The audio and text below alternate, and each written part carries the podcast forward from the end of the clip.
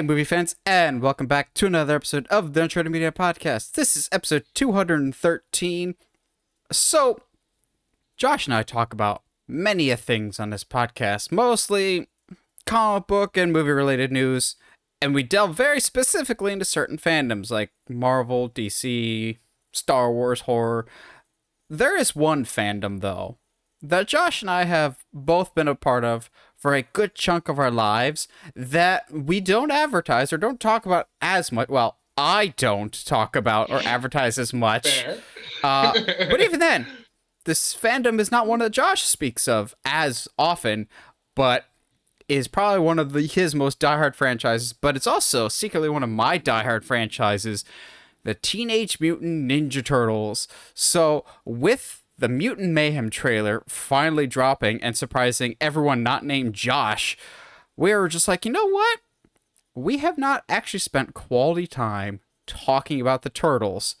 And boy, guys, if you haven't talked to us before, this is a topic that we can talk about for a very long time. So I know sometimes we tell the same stories over and over again. I guarantee you there's going to be some new stuff that you've never heard from Josh and I when it yeah, comes to this topic. Absolutely. So I'm kind of excited to delve into some of the the stories, um, our history with the turtles, our favorite things about the franchise, the goods and the bads, and everything in between.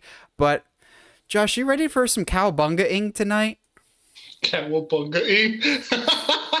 hey, it's not yeah. as weird as when Splinter says it. That's unfortunately fair. Uh, yeah, dude, I'm, I'm, I'm, always for this. I'm always for for talking Ninja Turtles. I, like, and I know, like, I guess I bring it up from time to time, but I don't think you, I, we, it's not really like you said one of those um, franchises you and I talk about a whole lot. So I'm pretty excited about it. Uh, but yeah, how, how how are you, buddy? It's been a been a week. Yeah, week, week and a half. uh, we both have been through the ringer. Josh a little bit more than I have, but uh, yeah. I still have cabin fever because I still don't have a car back yet. Still, Woo! I hope to get it back by the time this episode airs. It's just, oh, it's just so frustrating and annoying. Um, but yeah, I did the news last week. Um, since I've been at home, I've been working from home, but I've also been watching a lot of stuff, like a lot of stuff, because I've realized I was kind of falling behind on like my forecast of where I should be in terms of watching stuff, because only I care about how many projects and movies I watched in a given year, and I yeah, understand yeah. that. Uh, but I watched Hot Shots Part Two. Yeah. So so much better. Yeah! so so much better than the first one. Because I'm not gonna lie, the first one I kind of thought was just whatever. Oh. But Hot yeah, Shots Part Two was so good. There's one part in particular that I actually like had to pause it because I was dying laughing so hard. Uh, like there's a scene where they're talking to one of the main characters and she's like, "Who's that?" Oh, she's the female love interest, and the other guy, he's an extra. And I'm just like, the fact that you just openly acknowledge the extra Gosh. right to the camera's face is just wonderful. Um, Part Deux is so good. Easily one of my favorite comedies of all time. It's so funny. Uh, and then on the flip side, I watched a comedy that severely disappointed me. Uh, a movie called Idiocracy, which I hear a lot about in film circles of just like, wow, it was one of those comedies that was ahead of its time and predicted the future of a guy with average intelligence, average intelligence in our time period accidentally gets sent to the future where everyone's a bunch of morons. And I'm going, that could be really entertaining and interesting. It's not as clever as the movie thinks it is. It's the same guy that did Office Space. So like if you enjoy the Office Space style of humor, this might work. I'm just going eh, it's not as ahead of its time as people like to give it credit for. I'm just like eh, not that great. Um watched Fanboys, which is really really funny and will only really be funny if you're a Star Wars fan or a geek fan in general, but I think they do enough of a loving homage to Star Wars. I will say it has some tonal issues because the whole premise mm. of the movie is it's 1999 and fans are trying to this group of friends are like trying to break into Skywalker Ranch to see an early version of Phantom Menace before the movie comes out because their friend is dying of cancer and they want him to see the movie before he dies. Oh no. Yeah, so in one scene they'll be just farting around and creating a mob with Star Trek fans, and then the next scene they're talking about, oh yeah, our friend is dying of cancer. And I'm just going, when they first introduced that plot at the beginning of the movie, I'm going, well, that has to be a joke because you handled that with the least amount of subtlety possible. No, but no, that's like a. It's actually the story motivator. I'm going, oh, oh no. Uh, but there's a whole bunch of famous people in it. It's funny. You got like Kristen Bell. You've got uh, your boy How to Train Your Dragon, Jay Baruchel in it as the main geeky guy. Uh, the guy that would be the best part about Fantastic Beasts. Uh, what's his name? Uh, the Muggle character. Oh yeah, yeah, I know you're talking about. Yeah, I forget what he. The it's an early role for him. They they try to not make important, but somehow becomes incre- incredibly important. Love yeah, because it. they realize people weren't really attaching to Newt all that much. Uh, William Shatner's in it as the mole in Skywalker Ranch, which is really really funny. Uh, then there's some stuff that really has not aged well. That I'm just going, oh, oh, this is a thing. I don't I don't like where this is going. Uh, it it was funny for a little bit. It's one of those like very dated 2000s movies that was like I've seen it once. It was okay. Uh, I also finally watched The Haunting with Owen Wilson. Um, oh yay! God, this movie's so boring. Like, I know people bag up PG 13 horror, and I still think you could do PG 13 horror well, like Lights Out or oh, Insidious. Oh, yeah. This movie's just boring. Nothing happens. It's just boring. They're just like, look how spooky this house is. It's really not that spooky. It's well lit and has interesting architecture, but it's not like a creepy house. Like, this is supposed to be the same source material that gave us The Haunting of Hill House. So it was cool as being like, ah, we have a Theo, we have um we have a Nell. Okay. There's no real connection here to Haunting of Hill House as much as I was kind of hoping for. But it was more than anything, just wasn't scary. It's just boring, really dull. Even Owen Wilson, being Owen Wilson, couldn't save it. Uh, and then lastly, Creed 3. I'm trying to keep yeah. it. I'll keep it to a minimum here because I don't want to spoil anything for Josh. But the, my full review is up. Dropped it when it came out. It's a good movie. It's a good directorial debut for Michael B. Jordan. He, for the first time in the franchise, I think, takes some risks. He tries some new things, especially with how the fights are presented. I don't know if they always worked for me, but by and large, it's a good movie. And no, Josh is not as much of a warrior ripoff as we were kind of making fun of it. It starts that way, but once the story gets going, it's not Warrior, and I think that that's a good thing. It it's a good movie. Yeah. Well, and I, I think Creed was very, or not Creed, Michael B. Jordan is very aware of what kind of space he's in when when making a Creed movie, especially without Rocky. Um, hearing him say in interviews, the only interviews I've I've allowed myself to watch are like the ones of him saying that there's a lot of anime references and stuff like that. Very in, much in so. Movie. Very much so. You'll be able to which, tell. Yeah, which I, will be interested to see if um, that, at least from my personal standpoint, if that ends up adding or subtracting. I don't know. We'll see. Um, I have been very busy um, for personal reasons, so I have not gotten to watch a whole lot.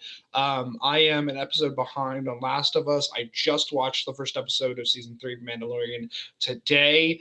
Um, I just, yeah, it's crazy. I, I I say that I've been so busy that I haven't had time to watch anything, but I'm like knee deep in a in a uh, a watch through of Adventure Time, which is something I've never, I've always wanted to watch. I've never seen it. Um, and then I also read the first three Percy Jackson books this past couple weeks, and then I watched, or no, I, I just started. Uh, okay, so these new canon um, Star Wars books are can be hit or miss, but yes. the one I'm starting right now, which is my so far, I'm like four or five chapters in. Currently, one of my favorite Star Wars books I've ever read. Which one is um, it? It's Light Light of Jedi. It's a High Republic book.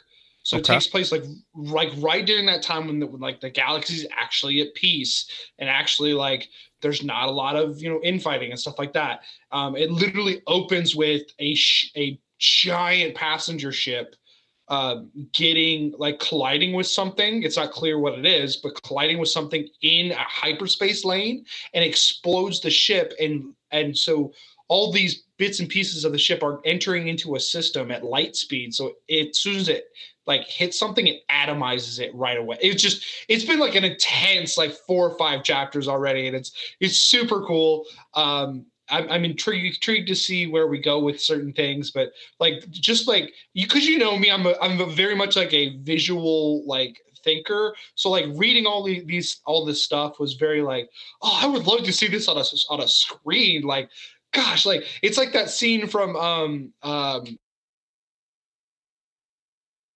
oh geez. Last Not, Jedi? Last Jedi? Yeah, Last Jedi. Yeah, it's it's like that that scene, the the the the um light speed scene. Yeah, the whole scene. End, but like on a plant yeah, but on a like a, a system wide like scale, which is just horrifying to think about. But yeah, anyway, I, I have been doing way more reading than I am watching these days, but that's just because I can I have more time and I can do it when I'm laying down. I don't know. Anyway. Our first news topic of the day is honestly something that I, I'm just happy. One, because I think it looks cool, but two, it feels like validation for Josh just because mm. he is like the only person, and we have the receipts for it, the only person I know that was talking about this movie at the beginning of the year as one of the anticipated movies. Everyone else, I think to their credit, more or less just didn't know the movie was coming because unless you're in the Turtles fandom, I don't think they've done a big job of like yeah. advertising it super well. Um, but Josh has been super high on this movie for a while.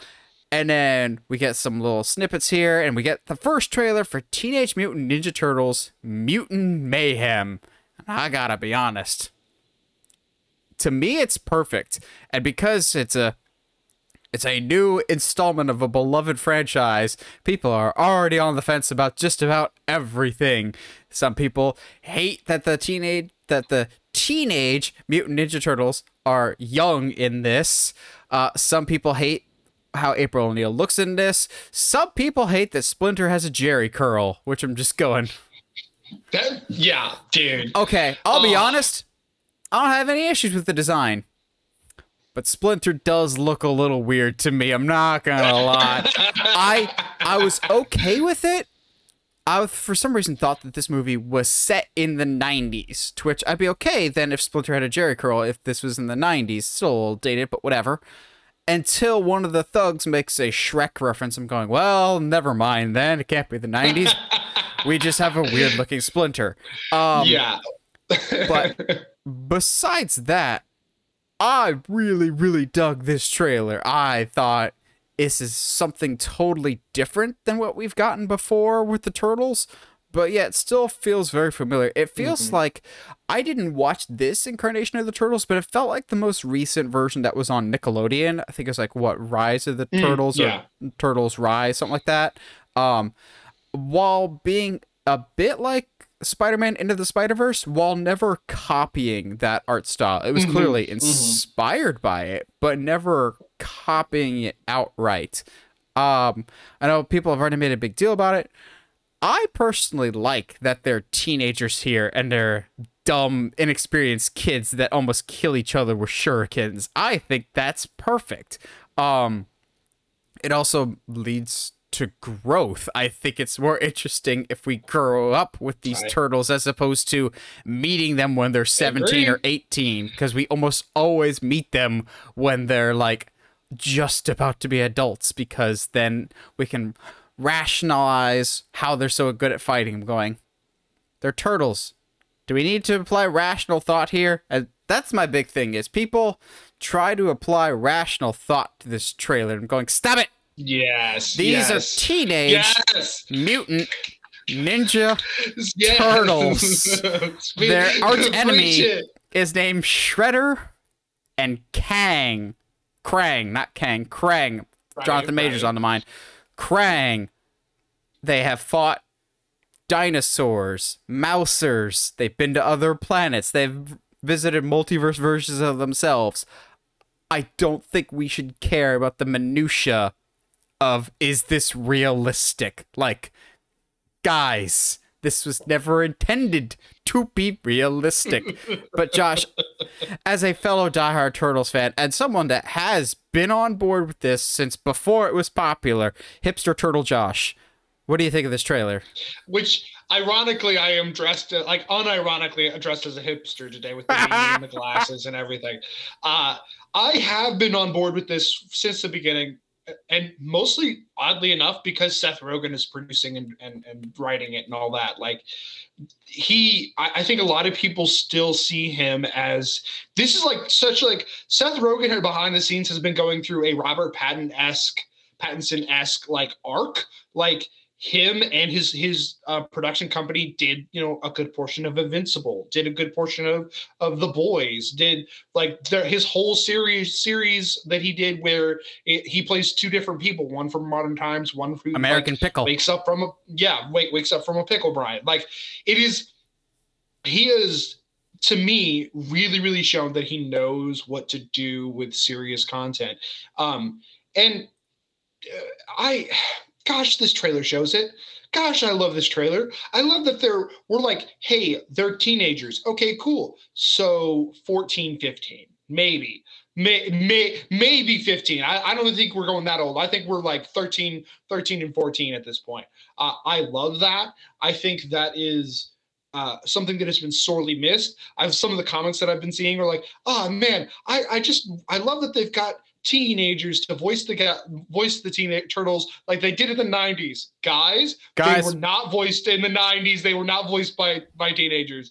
I would argue that this is probably the first time that we've had actual teenagers voicing the turtles. Now obviously there's going to be some there's probably some uh, so, some big nerd, big nerds uh, uh, who have glasses on some YouTube channels uh, that will tell me otherwise but like to me i love this i love that they act like teenagers i love that they at no point did i was i like oh i don't know who these people are like no instantly um, another complaint i've seen is people like well donnie's voice and mikey's voice should be switched i'm like that does not matter. You're typecasting a voices a, a voice from like what a line of dialogue each. Yeah, yeah, exactly. Which is like I'm so excited for Donnie to have an actual personality that's not just tech boy. Like, are you kidding me? Like, he seems like uh, I think I I need to look into it, but I'm pretty sure that's the same kid that did Dar- Darwin in the in the Amazing Adventures of Gumball. And if you have not watched that show, you're actually miss, missing out. Is pretty good. Um, but like. I just love that they're giving Donnie an actual personality. Uh, and I love that Mike, like, uh, I just love that they're like actual characters. They're not just like archetype after archetype after archetype after archetype. It's like they're fully fleshed out, like almost I don't like characters. I was gonna say human beings, but that's not the case. Um, I've seen the pushback on April's design.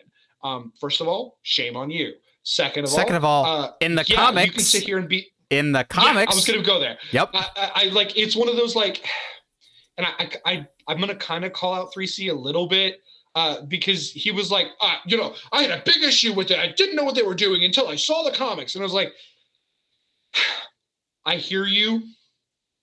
Like, you're used to seeing one thing, and then you have to find a justification for it, and just being like, well, in the original comics, she she was up, she was a woman of color, so yeah, cool. But at the same time, like, that shouldn't matter. like, it is her April's race is literally the least of my worries of any of this. It does not define her as a character. And to me, it actually makes it more believable and interesting.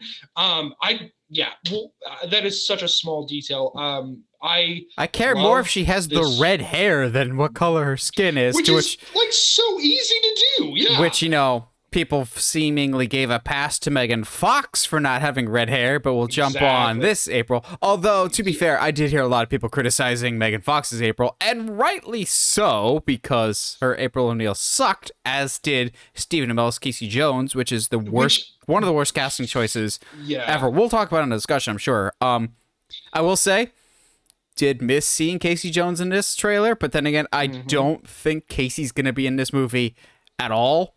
Um, yeah, I think they're going to save. Okay with that. I think they save Casey and Shredder for the sequel. I don't think Shredder is going to be in this at all, except for most likely a post-credit scene because he's yeah oh. from, from from everything that it sounds like, uh, at least from a lot of like the descriptions of the what the movie's going to be about and stuff like that, it sounds like Shredder is the one pulling like him and Baxter Stockman. Uh, they are the ones in the background. Baxter Stockman, obviously. See, I think be... it's Stockman and um Kristen Wiig's Utrom. Well, I mean, I know they are cast is the thing. So I know that they will be the visual representation of our villains in this movie, but I will not be surprised if it's Shredder in the background pulling the strings. Um, I am so excited for uh, all of these different mutants that we get to dive into. And we're actually going it I love that Seth was like I just I could see it like Nick is like, hey Seth, you want to write us a uh, a TMNT movie? Yeah, yeah, yeah. Okay, cool. I'm gonna go with like deep. We're gonna go head first into the weirdest stuff that TMNT does, which is all the mutant stuff, which is also weirdly enough the most interesting stuff that they do as well. So like. I'm just excited. I love how Bebop and Rocksteady look. I saw a couple people complain about how they look so pudgy and they're not big. And like they're the dog, a freaking warthog yeah and also they both fill up that room. So like it would make it, it i can understand why people were like oh they look so short. Like mm, so like they're short the, to me they're short because they're super close to the camera. That's why they're yes. short. Um you bring up Rocksteady and Bebop. I think now it's as good of a time as any to bring up how spectacularly cast this movie seems to be. You have yeah. Bebop and Rocksteady, uh, Seth Rogen once again calling dibs on any character that it needs to be voiced needs to be voicing a warthog because this is his third warthog now. But also, like, he's the perfect voice really for is. it. So uh, he and John Cena are Rocksteady and Bebop. I'm going, okay, if anybody can beat, as much as I don't like the Michael Bay movies, his incarnation of Rocksteady and Bebop, which I thought were one of the highlights of yeah, Out of the Shadows. Absolutely. Props to Sheamus. I'm kind of sad we don't see Sheamus in more movies, but at least he passed, passed the baton to another wrestler. Um, you have Giancarlo Esposito, Grand Moff Gideon as as Baxter Stockman going, Oh, yes, please.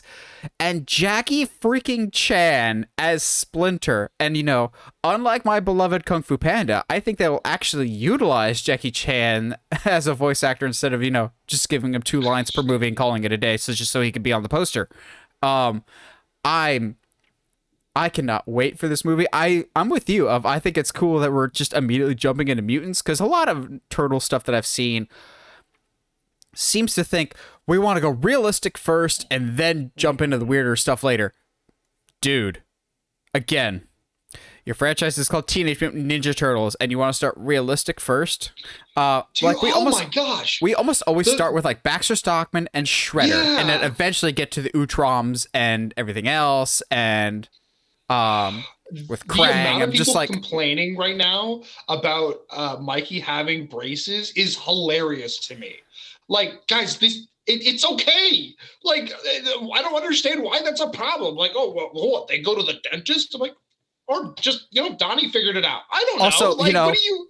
I've and no one's ever asked the question of where do they get the money to order pizza every single day? Yes. Oh my gosh.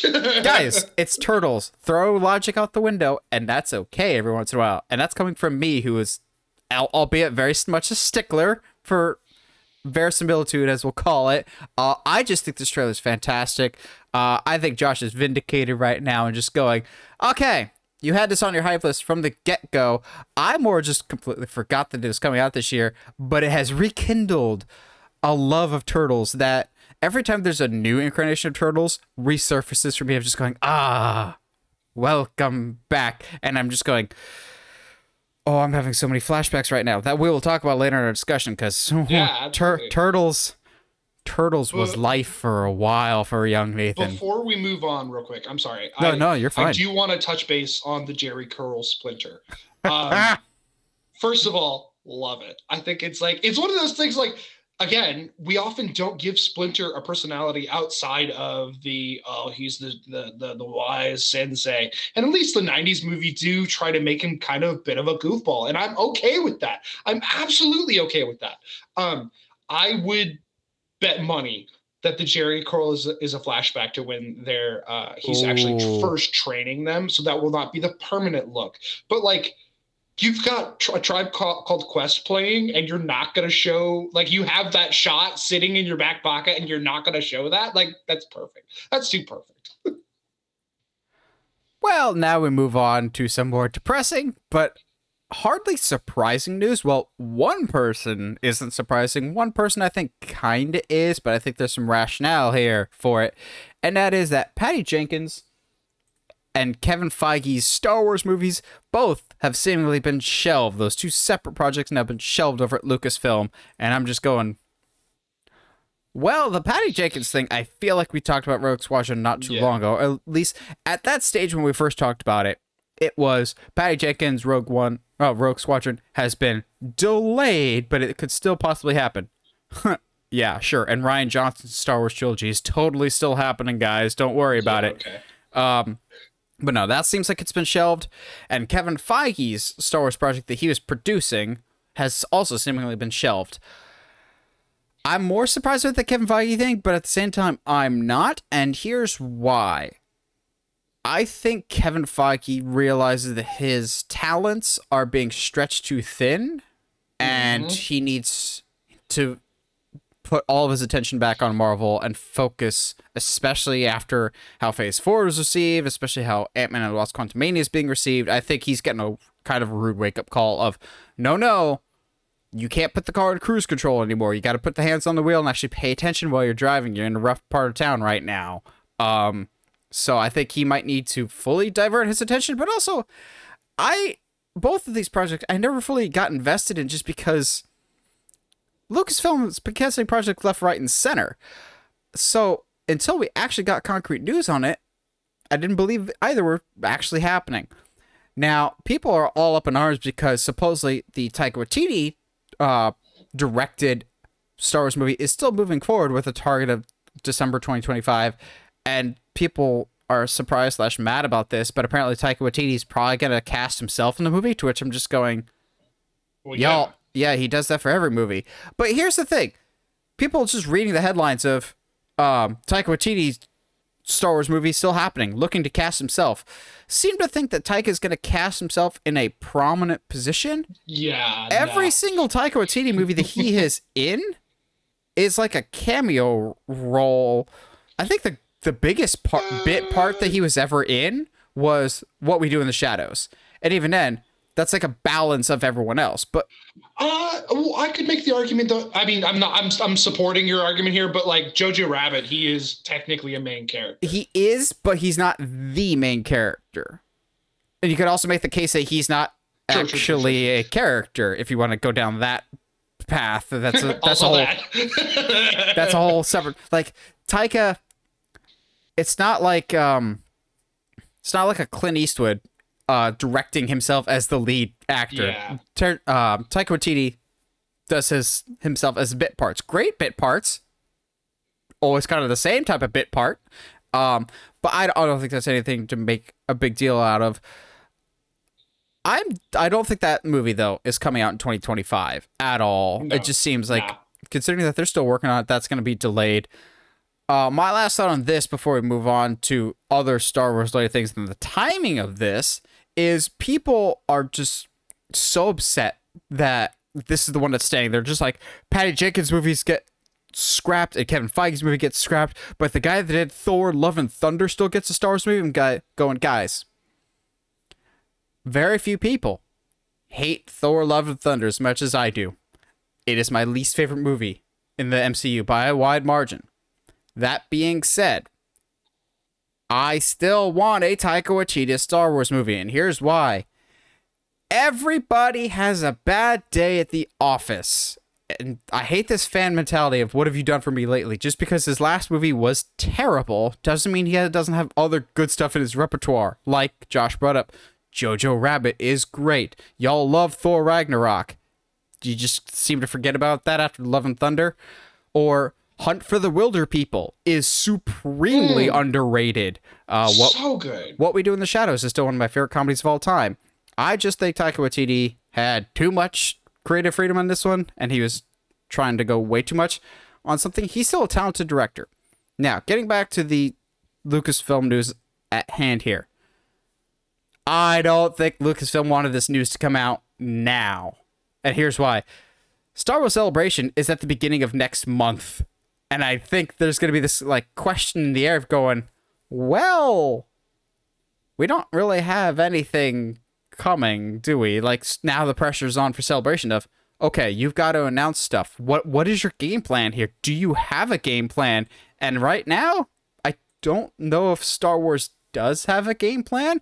I could be wrong. For all we know, they could march Dave Filoni and Jon Favreau out on the stage of celebration saying, We taking over, guys! NWO is here! They're gonna take over the world of Star Wars permanently. Movies and TV will now be a crossover thing, just like the MCU, just like the DCU is doing. And we're going to have Dave Filoni and Jon Favreau head everything up. I don't know if that's going to happen, but I think this could also be them just scrapping any Kathleen Kennedy projects and then starting fresh over when, you know, she leaves before the end of the year. I'm still putting that on record, but um yeah. We have two more Star Wars projects that have been shelved. Josh, what do you think? Uh, yeah. It. I'm not. I don't. I don't. I think both of us are not surprised at all about the Patty Jenkins one. Um, the Kevin Feige one, I think, makes sense. Um, you can't.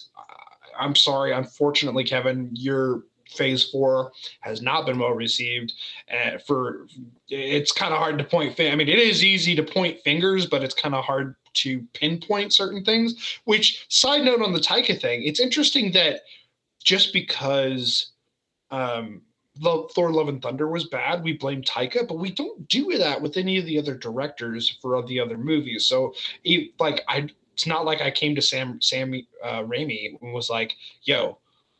Like what happened, dude? Like multiverse was really bad. Like what what was that? Um, so oh, it's just interesting but that fans pick- fans definitely did to Patty Jenkins for Wonder Woman 1984, but now they're back on her side yeah, just yeah, because she got a star. It's weird. Yeah, it's it's very weird. Uh, but no, the Kevin Feige thing makes a lot of sense. I think um, they need to get a handle on what's going on because uh, I, I, think you maybe you shared it on Twitter or I saw it or something like that. But there was an article floating around about how there is not there's no such thing as uh, comic book movie fatigue. It is only when you make really bad comic book movies that peep that you start to get nervous. It is not a fatigue is not a thing. We want to see good movies, and honestly. Phase Four had some some pretty good stuff, and but it's interesting that like you know that what is considered good will change from person to person. I mean, I know people that love She-Hulk, and I couldn't watch more than two episodes of it. Um, so it's, it, it, you know, they're not making content for for everyone now. I think, and that's also okay. But at the same time, um, your movies are not doing well, and if you're going to continue with this universe that you've got planned, then yeah, you might want to slow down, pump the brakes, you know, pull over to the road, t- take a piss, do get everything. Change your tire. Like, yeah get get re recalibrated here because you know go into the to the gas station get yourself a monster and then get back on the road and get going because i i think that Mar, I don't. I will. i I'm not going to be one of those doomsayers. I'm not going to be one of those people that are like, "Oh, Marvel's in a lot of trouble," but like at the same time, like I, I think after the movies of Phase Four, I, I wouldn't be surprised if Marvel's in a lot of like they're they're heading in the direction of actually having some some pretty big issues. Uh, but that being said, I think all that to just say, and to me, the Kevin Feige thing makes sense.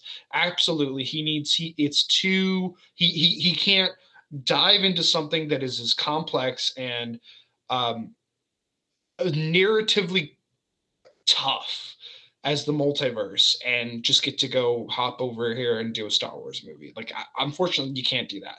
Um, I the uh, Twitter's always has you know been my my thing for like oh that's a good point. Yeah yeah yeah yeah. It's like you know kevin's really unfortunately he but doing a multiverse thing is complicated because you can't you can yes you can go anywhere and see anybody but like you can also go anywhere and see anybody yeah. at, at any time.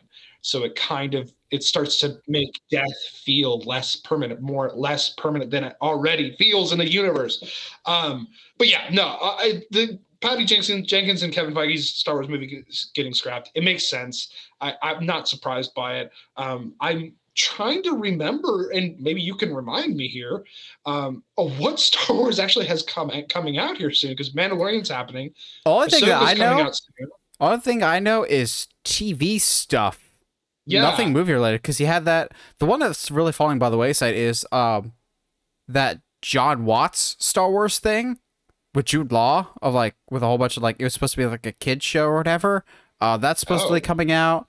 You got Ahsoka, you've got the Acolyte, but these are all Disney Plus shows, and I think ever since Rise of Skywalker, I think Disney had expansive plans for stories and adventures post Rise of Skywalker, post mm-hmm. the sequel trilogy, and then the sequel trilogy actually happened without a proper plan. They just go, well, balls. Now what do we do? And I think ever since Rise of Skywalker, they've just been like, well, crap. Um, what do we do now? And I think they've finally come to the realization of, okay, scrap everything, start small, start simple, start over. And I think that's essentially what they're doing here with the TV. But um, well, we're not going to delve too much into spoilers for Mando, but I think Filoni and Favreau have a plan that's just going to start on the small screen first.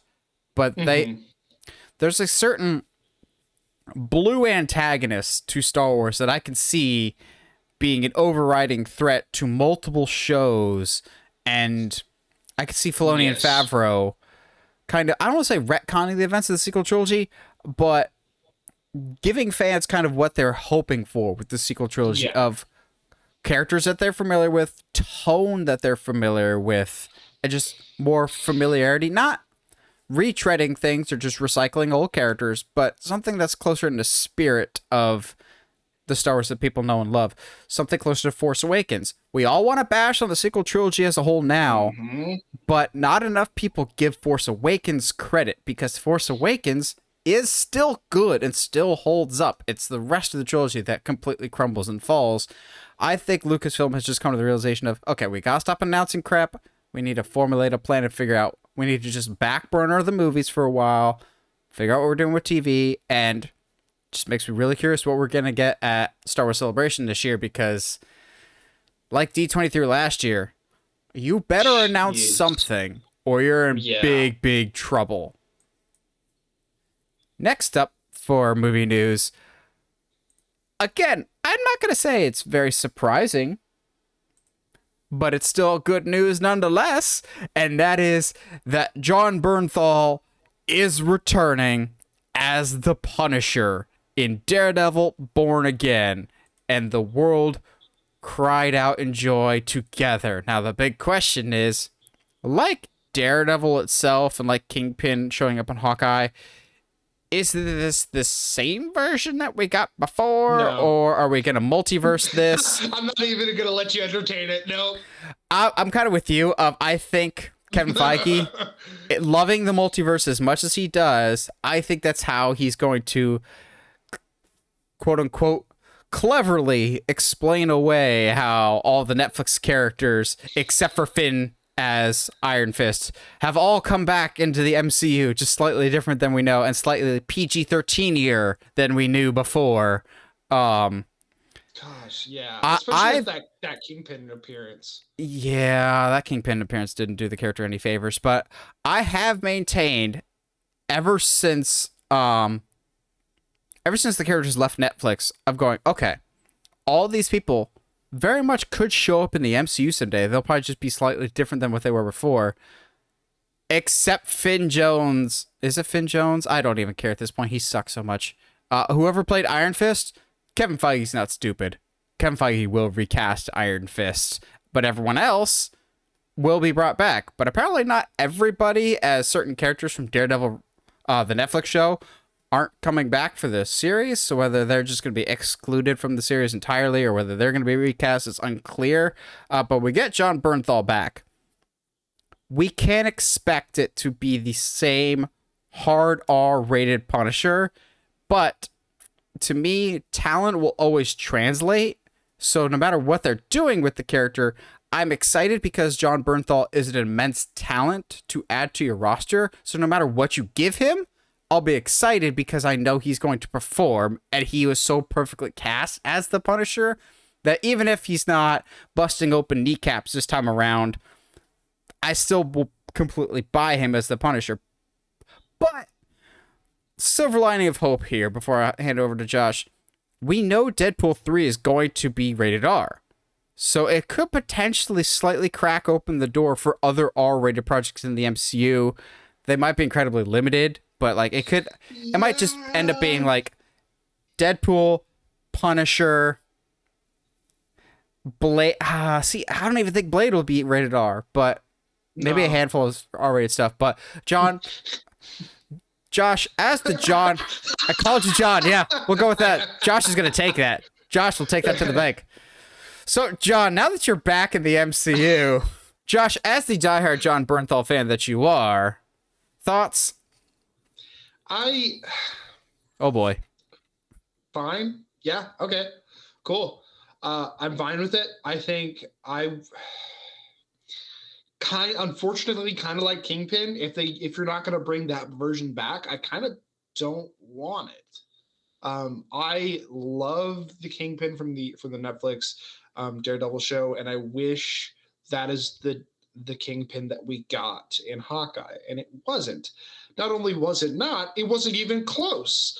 Um, there were several things, several things that um, she did to him that like why are you taking that, dude? I've literally seen you smack somebody's head through a wall. Like, why are you taking that? Like, stop it. Uh, and I'm just really worried that I'm going to get that feeling with this. Um, I Punisher, admittedly, is a little easier to do on screen. Um, he's not supposed he he's not this like hyper big, like weirdly not super powered, but oddly super strong thing like Kingpin is. Um, I can see the Punisher fitting a lot better into this world. Um, that being said, I can see him like having going, you know, butting heads well, a lot with with uh, our new Captain our Captain America. Um, Maybe actually uh, butting heads with him. Yeah, like quite literally, uh, both metaphorically and physically. Um, I can see.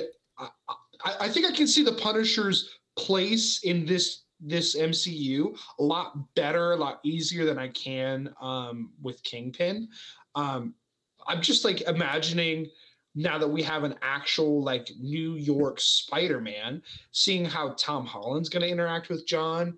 Um, that is going to be super cool and super interesting. I think there is definitely a PG version of the Punisher that can work, but um, but bringing back the same guy that did the the basically NA version of, of Punisher, I I just don't know if that is the right call. As much as I love John, and as much as I love the his, version of Frank Castle, um, I, I just don't know if it's the right call. Yeah, I'm still excited. I just yeah yeah, yeah. oh yeah absolutely. We just got to look at the how the other Netflix characters have been used so well, and it's so spotty because mm-hmm. Kingpin essentially was just brought in to job to Kate Bishop, like which is terrible. Like how Superman was used on Supergirl, but thankfully they remedied that for Superman and Lois. Uh, he was just a jobber, really. He he wasn't that big or intimidating. But then you get like Matt Murdock's Daredevil, who was great in No Way Home, and I know some people had some issues with how he showed up in She Hulk. When he's Daredevil, he's perfect, and the Matt mm-hmm. Murdock mm-hmm. stuff whether you like it or not, it's not that far off from how he's portrayed in the comics. Like, yeah, agreed. comics, comics can be a little weird, and I think that whether you liked it or not, it fit for those characters' history. So, how we see Punisher, I'm hoping he's not just there to like job out to somebody else, a la Kingpin.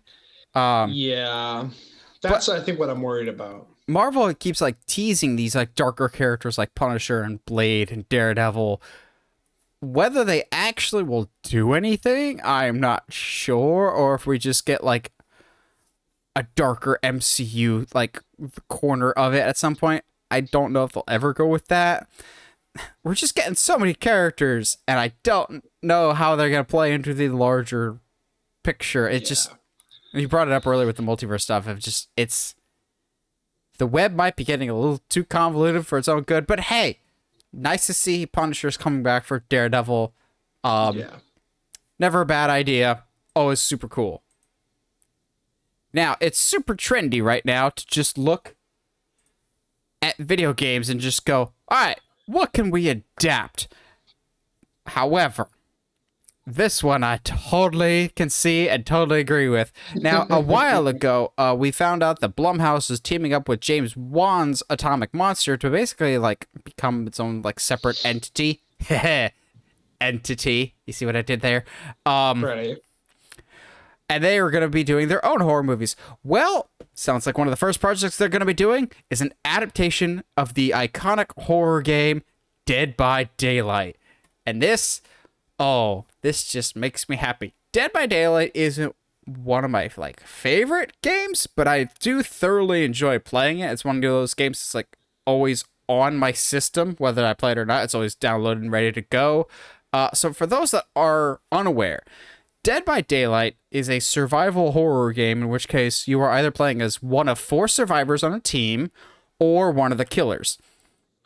If you're the killer, easy enough hunt down and kill the four survivors before they have time to escape. If you're one of the survivors, you're trying to either start up a generator or find a trap door in the map to escape. Your whole job is to escape and not be caught and strung up on a big old hook because the monsters are trying to basically kill you not not for their purposes but for a larger purpose there's like this thing called the entity that they're serving I am so on board with this. Uh, I will say though, right off the bat, when they make this movie, it's not going to be a four on one situation here because three kills, maybe four if you want to kill everyone, is not yeah. that exciting. You need to kill a lot of people.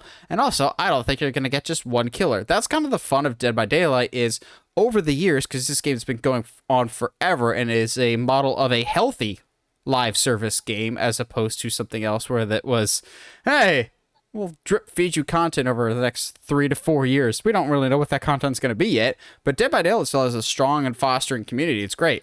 Um, they have introduced so many killers over the years, whether it was original or IP characters. I know people want IP characters like a Michael Myers, like a Ghostface, like a Freddy, like a Leatherface. Scrap all of those. That is not happening. But thankfully, yeah. all the original characters, yeah. all the original characters could still work. There's clever and original creature design, so the monsters have their own unique skill sets. I think this could be a really, really cool idea. It's just, what's Josh is gonna hate me for this. What's the hook here? What's what's Boo! What's somebody boo this man? what's gonna capture the minds of the general population here? What's gonna get them interested in this story? Is it, oh look, spoopy monster? Or I don't think the general population has heard of Dead by Daylight enough to care. That being said, I don't care about the general population. I want this movie. So, yeah. Josh, as someone that's played Dead by Daylight a little bit, we need to hop on it again sometime. Uh, are you excited for this, or you think it's um, weird? I I'm not necessarily excited, but I'm, I'm definitely intrigued to see how they go about this. Because, uh, like you, I'm very much like, okay, cool. So what's what's the catch? Like, what's the story here? Are, are you going to seriously set us down in the in a theater and go, all right, so these guys, these killers are trying to, you know, sacrifice humans, uh, and oh, Ooh, okay. Here's my pitch. All right. Um, we get a purge esque style uh, where it takes over the course of a day. You have, mm, I, I, don't know, maybe pick three or four of the killers, and uh, they are going to go through the city. Um, and that, of course, like the purge, while there's a lot of people and there's a lot of stuff happening in the city, we focus on a group of four a group of, of like four or five. And so that, I mean, like, so it is like, hey, or we just have to survive to daylight. Or we can have like two or three groups of four. Yeah. That way we can still get our groupings and then each being hunted by a different monster in different locations to keep it fresh, like different places on a map. But I don't mind mm-hmm. the city idea. And naturally, yeah. obviously, the person that's like summoning these monsters has to be one of the first people to die because things got out of control. Yes. Uh, I think what will be interesting will be if, because in the games, you can't, like, you can't kill the monster killers. Like, that's not a thing you can do. Um, and that's kind of not interesting from a movie narrative standpoint. Um, they've you've got to be able to win somehow. Uh, so uh, maybe it is maybe it's daylight. Maybe the person that summons these monsters they can only be around for one night, and you know, a course of you know one evening or something like that. And you know, daylight is the thing that that when daylight happens they go back. So there's like a time limit kind of thing. I don't i don't know. It, it there's it's definitely intriguing um like kind of like how uh they're doing a FNAF movie right now is is in production. Um cool. I would love the idea of adapting games. I just don't know how you're going to get the same experience from the game into the movie. I mean the last of us has shown that you can do that but like some of these like are multiplayer games. So you're there, there's some experiences you that people have with these games that are not possible for everybody across the board. Yeah you can't just put in a movie you just yelling and swearing at your teammates that are letting you die so they can escape. Correct. Last up for news this week we have yet another adaptation this time a remake Robert Eggers' Nosferatu, that thing besides Ninja Turtles that Josh has invested his entire life into. Uh, but thankfully, it seems like Josh will be rewarded with a stellar cast. And yes, we will talk about every single bit of casting news when it comes to this movie, if it warrants it. And in this case, I think it does, because it seems like we've rounded out the cast for Robert Eggers' Nosferatu with Aaron Taylor Johnson. And I'm going, okay, if this was a few months ago, I'll be honest, I would not be that excited. Mm-hmm. But given that it is now March of 2023, I am very excited by this. Uh, uh I think Aaron Taylor Johnson is definitely winning me over as an actor, and mm-hmm. I still firmly believe that he will be our next James Bond. I'm very much in that camp now. Uh, Bullet Train was so entertaining, and he was so good in it that I think he kind of redeemed himself in my eyes for Godzilla, which and albeit was not his fault. All the human characters kind of sucked yeah, in that movie. Yeah. Uh, while I haven't been as excited for it as Josh is, I have wanted a Nosferatu remake for a really long time because I like old school spoopy gothic horror, and that is Nosferatu to a T. Like I've seen the original a few times; it's pretty good. I've seen the Werner Herzog one. It gets that gothic atmosphere perfectly. But looking at the rest of this cast, I've just been so excited for the cast, but also what Robert Eggers will bring to the table because, as we mentioned before in the podcast, Robert Eggers very much does his homework when it comes to atmosphere and style and aesthetic of whatever time period is being represented. So like the Vivitch is very much set in that old Americana and the dialogue is very much for it, whether you like that or not. The Lighthouse is weird as hell. And but it's it's Robert Eggers movie. Um so I've been so excited to see what he brings to the table for a Nosferatu movie. I kind of hope he does it like he does for Lighthouse of it's a box frame and everything is, feels much more claustrophobic. Oh, I can see him doing it too, and uh, and I can I would almost guarantee he's gonna do it in black and white. I need it to like, be in black and white. Like I, I don't I don't see him doing this not in black and white at all. Uh, I I, I need it to be in black and white actually. Yeah, like uh, I'm with you though. I think if we would have, if you would have told me this in December, I would have laughed at you and said that's a terrible idea. But now Bullet Train is a thing, and now Aaron Taylor Johnson is, uh, admittedly, a pretty interesting person to, to watch on screen. Um, it sounds like his personal life is starting to uh, uh, get better um, from certain ex- certain uh, people not holding him back anymore. Uh, so we'll, we'll see what happens, man. I'm really excited to see where he goes. I think he can. He he is incredibly talented. I mean, he's a handsome dude, whether you just like him or not. Um, and he's he definitely has this like I want to say aura or like gravitas to him. Um, it might be pushing it a little bit, but like he definitely has like a like a certain vibe to him that I, I don't think that some actors bring with with them. Um, kind of like like uh, oh my goodness. Um, he's also in Bullet Train, blonde hair, main character. Brad, Brad Pitt. Pitt. Oh my gosh. I'm, ha- I'm I've been having a bad brain day, so it's it's okay. Uh, but like Brad Pitt, like he he definitely he bring he also brings a certain kind of like oh oh Brad Pitt's gonna do this oh that'll be interesting. I kind of already know what I'm gonna get, but like I'm he's gonna be entertaining no matter what. So I, I'm excited. I mean, yes, it's a Robert Robert Eggers Nosferatu movie, something that you told me would never happen, um, which is why I'm so hyped about it. I said it because Robert Eggers himself said it. Robert Eggers himself was just like, I don't think it's gonna happen, man. But I know, but screw what I also what I like is Aaron Taylor Johnson. I believe could play both good or bad. I I lean mm, towards yes. good here, but I think he could play either good or bad. We already know Bill Skarsgård is playing Nosferatu. Uh, you got Willem mm-hmm. Dafoe as probably just Willem Dafoe.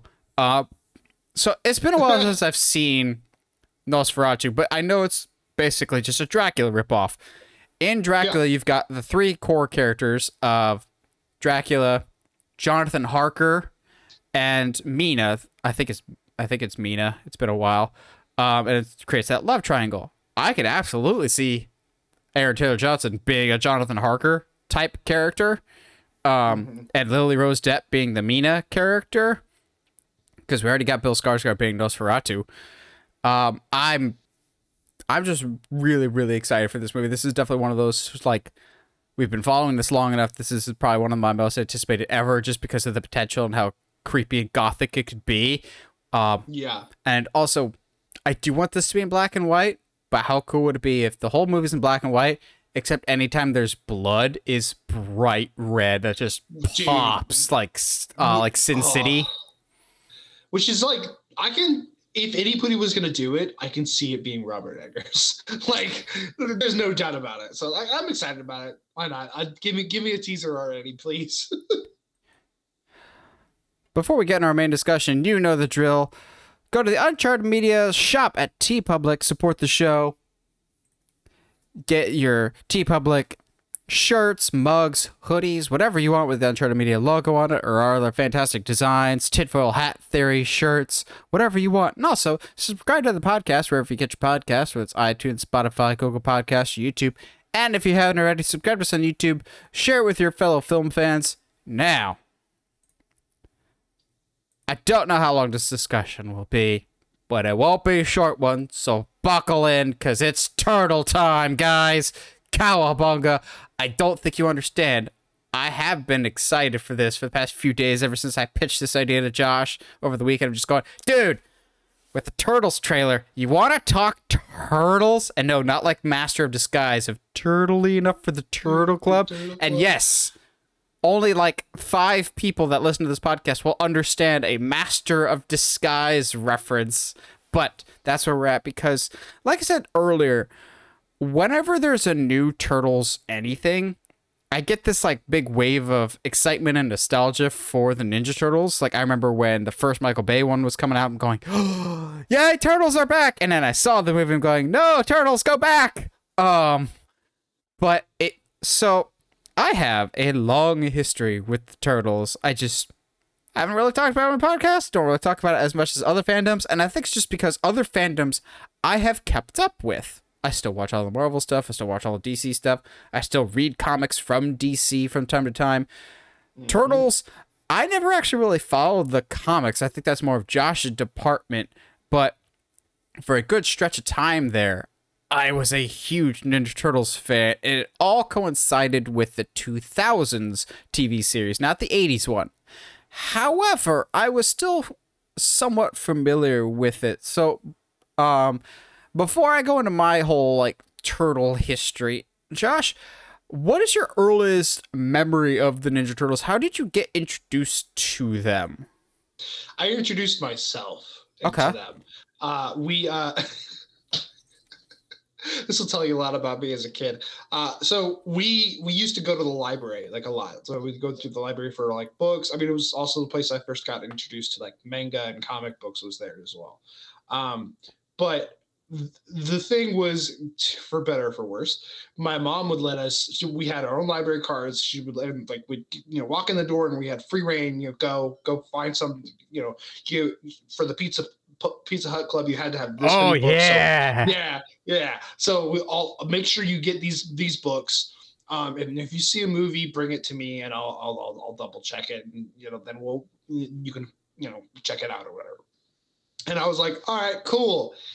So you know, went and got whatever Redwall book I was reading at the time, or ah, there's like shocker. there was some like uh there was some I, there still to this day I don't know what this book was called, but I loved it. It was like like some something about like a Griffin War, which was like super cool. Anyway, um, the sometime during during that period where I went was a regular at the the Harris County Library, uh, the I I I saw a a VHS of the the first '90s T- T- TMNT movie and I was like, "This looks super cool. Oh, it's got ninja stuff. I love ninja stuff. I'm not supposed to watch violent stuff though.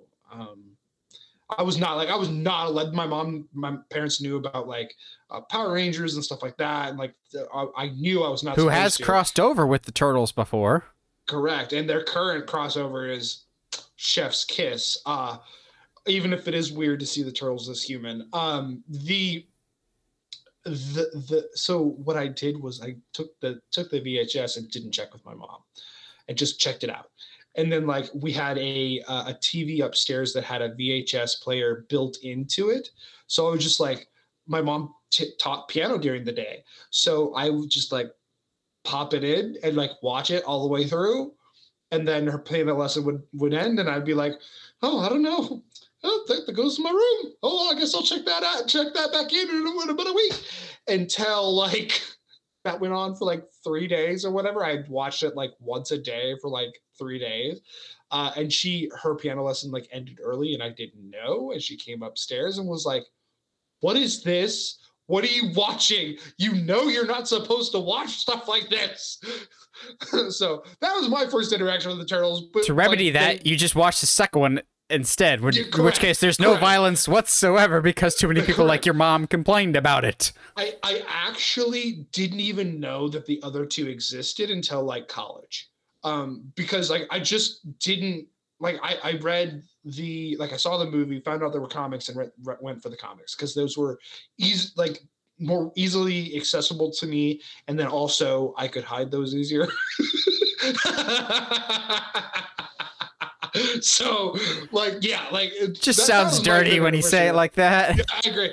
And then of course like there was you know the the 2000s um tv show which the greatest thing of like all time. to, to me still one of the the best teenage mutant ninja turtle show. Um yeah. That, that's my first interactions my first memories with that what about you? So this is going to be like weird rabbit hole here, and I don't know why I still remember it, but and I still to this day don't know how we actually got this thing. But I remember um I somehow got a random DVD in the mail one time for um it's like Fox Kids or something like that.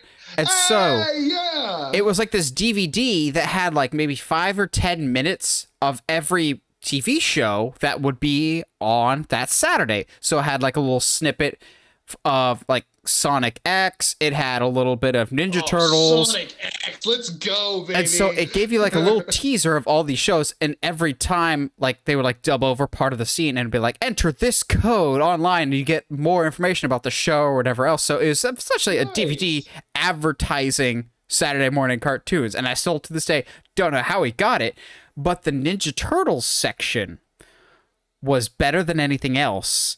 Um, and it was this section of like some of the turtles talking, and then all of a sudden, um, Leonardo being thrown violently through a window out of nowhere, and he's I didn't know it at the time, but he's badly dubbed over going, the shredder was looking for the code. The code is whatever, whatever, whatever, and you're supposed to type that into a website sometime later. It's, like it's from the actual the season that's like the season finale, like where the first season finale when he gets thrown through the window. Not quite. The first season finale is when they storm the castle. Well, after they get Leo back. Yeah. Um, and so I was just like, whoa, that's so cool. I need to go check out this Saturday. And it was not connected to that episode whatsoever. So I was uber lost. but from that point forward, I was watching that 2000s Ninja Turtles just hooked every single week. And I'd watch like Sonic and some of the other shows that were advertised on this DVD. And I still have no idea how I got that DVD or what the point of the advertising was or why companies are just sending out DVDs to advertise Saturday morning cartoons. Uh, but I watched that, and then could I, you imagine if companies did that now? Like, kids would be like, "What's a DVD?"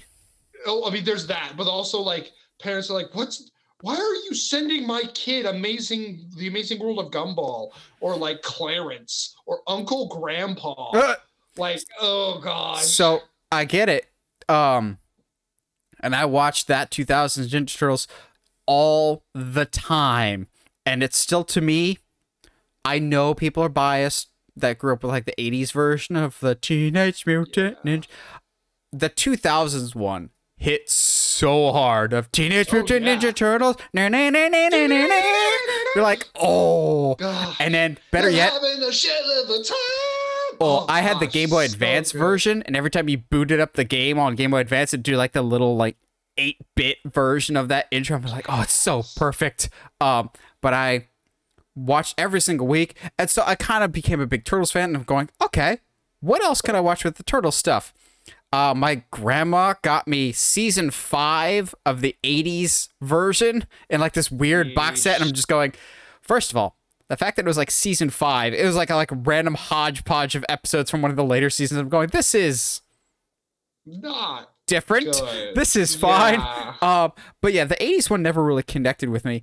But the movies, I watched on repeat so yes. much. And also, I didn't realize this an, until I was an adult. I don't want to say broken, but how cheap that first one is. of like, yeah. there's so many glaring problems that don't ruin the movie, but like, you can see the puppeteer's faces on numerous occasions. You can see people in the background of shots. Yeah. It's it's why there's not an HD remake. I want a 4K. Actually, there is an HD. There's not a 4K version. I want a 4K, 4K version, please. But like, um, no, that would be horrifying. The amount of stuff that you would see is not not uh, that's not okay. but the first one, screw the other ones. But we'll, we'll actually go through all the turtle movies here in a little bit. But that first one is one of those times that you rewatch a movie that you loved as a child and it still holds up and actually gets better as an adult. That first one mm-hmm. is so good. Um, but I remember watching that to death, and I can still quote it to this day. Um, but I was a big fan of the 2000s show, and so as some of you probably have pieced together by now, if I'm a fan of something, I will go all out for said thing. So, what? No way. Story time. News to me. Story time. Story time. Um, I was still living in Pennsylvania at the time, and so for my birthday, one of our neighbors, um, we were friends with. They didn't have any kids of their own, so they would get birthday stuff for, uh, for me every once in a while. I got literally every toy in the Ninja Turtles line that year for my birthday. Literally everything. All oh, four man. turtles, Shredder, Foot Soldier, the truck, the fortress, uh, the speeder bike that the Foot Clan hop onto, the samurais. Oh, was so cool. Oh yeah, with the little razor fins on the side. And so apparently my neighbors didn't tell my mom and dad that, and they had already bought all that stuff, so they had to go back and return all of it. Uh, I got Ninja Turtles playing cards that year. Um, I also question to this day why Casey Jones's hair is blue in the earlier seasons. It's not black, yeah. it's blue. It's not even like an anime style blue. It's just like a shading that I always thought was bizarre. It, yeah, it's got to be one of those like we want to give him black hair, but we want to be able to show movement. So let's go with a dark blue.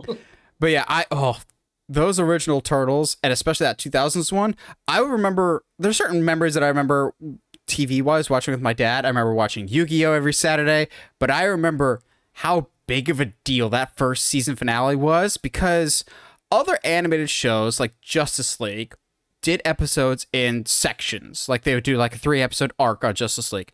That didn't happen yeah. as much for Ninja Turtles. So we're getting to the finale and they're going, we're going to break into Splinter's headquarters and beat him once and for all. And so we're getting close to the end of that first episode. I'm going, man, they're still on the first floor. How we've got a lot of ground to cover in the next five minutes of this episode, and then they escape some of the Foot Clan. No, they're about to fight the Foot Clan. They beat them, and all of a sudden, invisible Foot Clan come out of nowhere, and I'm going, oh, what the heck's happening? And it just says to be continued. I'm going, holy crap, we got a cliffhanger. And then they had the balls yeah. to do it two more times. Because then the next one, the ne- the cliffhanger for the next episode is when you meet the clone shredders, which is apparently like an actual storyline yes. from the comics. And I was going, what? It is, it's terrifying. And then the ending of like the third episode was like Baxter Stockman showing up in a big huge mech suit, and then the big final rematch, Leo versus Shredder, where Leo chops off Shredder's head, and in honestly one of the most badass moments in television history, the turtles walk away, they celebrate. You see Shredder stand up, pick his head up, and walk away through the fire. I'm just going. What? It was, dude. I remember watching that as a kid, going like, "What? What? What? What? What? What? What? What?" And then we don't deal with it for like another season. Like we don't even come back to Earth for another season. It's so good. That that first show, the I mean, I I think I I did a rewatch of the first season recently, actually, uh, and it it it still got me as an adult. Like, oh oh oh no, that's a me no. I mean, oh, luckily I could just be like, next episode, thank you. But like as a as a kid, like that hit me so hard. Um, I have a for whatever reason a vivid memory of like my dad overhearing some of some of the dialogue and like Raph was like, "Shell yeah," and he was like, "You're not watching that show anymore." I was like, "But dad." and now Josh oh, still says some of that vernacular to this day. Oh uh, yeah. Uh, anyway, um, I'm curious how that late 2010s movie hit you, or early 2010s. 2007. 2007. Oh, jeez. So here, the, what, here's yeah. what we'll do: is we'll go through all the movies because I guarantee you, we've seen all of them, whether we wanted to or not. For better or worse. So we'll start with the '90s one. We'll start with the yep. the best Ninja Turtles movie ever made. And Josh is insisting until this new one comes out, in which case that'll be even better. I don't uh, know. Actually, I think I'm gonna fight you on that one. Really? You think yes. the 2007 one? I, I honestly do. I all right, we'll, we'll get there. We'll get there. Um, but the original 90s one, the one that started it all, for a while there, it was actually the highest grossing independent movie of all time. Um, doesn't surprise me. It is so good, but it's so I can't even imagine because I just don't remember a time that I don't remember this movie. I can't imagine being a Turtles fan of like the 80s version of the characters and then seeing the 90s movie because they're so radically different. And the 90s one, I think, finds this perfect balance they of are. the 80s cartoon and the original dark comic because the original comic is pretty violent and dark, but they find this like happy medium of. Wasn't it? Mm-hmm. No, I'm sorry. I, I think it was you who sent me the video of yes. the guy breaking down like all the script changes that they had to do because the original um, plot was way darker than than it was than what the product that we got. Yeah. So I think they found this happy medium of like there's some dumb, mm-hmm. stupid, like childish humor, but at the same time, like for a movie with not a lot of budget and not a huge name director attached to it, it is a very well made cinematic movie in terms of like its use of shadows, its lighting is very moody and gothic and very noir driven. Like it feels much more mature than it actually is. It does feel like a dark story in a very crime infested world. I'm going to say this, and it's going to sound weird, but I could see the crow existing in this world with how like this universe oh, yeah, is yeah, presented yeah, of like it's gross and it's grimy. It kind of has a crow vibe to it, just uh, not quite as dark, but there's still some levity to it. And I think everyone's so perfectly cast. Like April is perfect. Casey Jones, you will never get a better Casey Jones. I'm sorry, no, Chris. He was perfect. Was it Chris Evans in the 2007 movie? He sucked. I'm sorry. We've not had He's a good. Fine. We have not had a good Casey Jones since the original movie. Um, he was so perfect. The relationship between him and Raph was great. The relationship with him, between him and April was even better. Shredder has never been well, never been more intimidating. The 2000s TV show was pretty intimidating. Shredder yeah. was perfect. Um, I have rewatched the 90s one so much, and I could just quote you the mm-hmm. whole thing. It does the turtles justice, but it's got a surprising amount of heart. Uh, you still get that great line from Splinter all fathers care for their sons. And you're just like, oh, you actually had this really good B storyline going here with Ginger Danny here and his cop dad. Um, yeah. I, it's just so good. I need to rewatch it again just because it's been a while and I, it was one of my favorite movies as a kid and it still holds up, I think. Um, I think wasn't the 90s one the first time that the turtles themselves looked different in terms of their facial and structural sizes cuz the 80s cartoon the 80s cartoon you could basically just yeah. desaturate everything and you couldn't tell the turtles apart. This one they look different, which would be a trend going forward now of you can tell yes. you can clearly tell which one is Raph, which one is Mikey, which one's Donnie, which one's Leo. Oh, also um before I toss it over to you, Josh, I forgot we haven't established this from the get go. Who's your favorite turtle slash who's the best turtle? Look, man, I love Raph. I but that's I think part of that is because he's such a. Uh, just hear me out, okay? He because he's such a central part of the 90s the 90s movie that's the one i attached to the most and it, i think for a long time uh, up until probably uh, this last Ronin run, um, he's really the only one that has any significant, like, really traumatic, like, emotional growth. Um, even like Leo is uh, as much as you know the people that love Leo, like his arc in the in the 2000s show is like I want to be a better lead, leader and I've got to be better at it. Uh, and then he just gets beat up and he's like, oh, I gotta be better. Blah. Whereas like Raph always deals with the with being like the angry one and how that makes him feel and stuff like that. Like, and that's I think something maybe I'm hoping for in this new one um, with Seth Rogen is that like that part is still in Raph, but then we give Donnie and Mikey some actual like uh, emotional struggles, which is why I think I loved like the last Ronin and why I wish they had kept a, a lot of the darker tones in the original original 90s because it was Mikey dealing having to deal with like the fact that maybe Splinter won't be there anymore, and that's really tough for him. And I I just yeah, I love Raph. I I think to me he's the most emotionally complex one. Um, but a lot of that is just be, and I, I will sit here and, and, admit this. A lot of that is just because he's the only one they've allowed to have to be emotionally complex up to a certain point, uh, point in time. I like Raph because he's red and he has cool swords. That's it. That's pretty. I've always liked Raph the Wait, best because his sais are cool and he's stronger and he kicks everyone else's butt. He does. He is way cooler. I like. He just like Leo's cool, but like if you don't like someone who is, uh, uh I don't want to say pretentious, but like has that lordy kind of attitude. A, a majority of, of of Turtles media like portrays him that way, and like Donnie's cool, but like he's also kind of hard to get behind. He's just kind of like the nerdy friend that you always have around.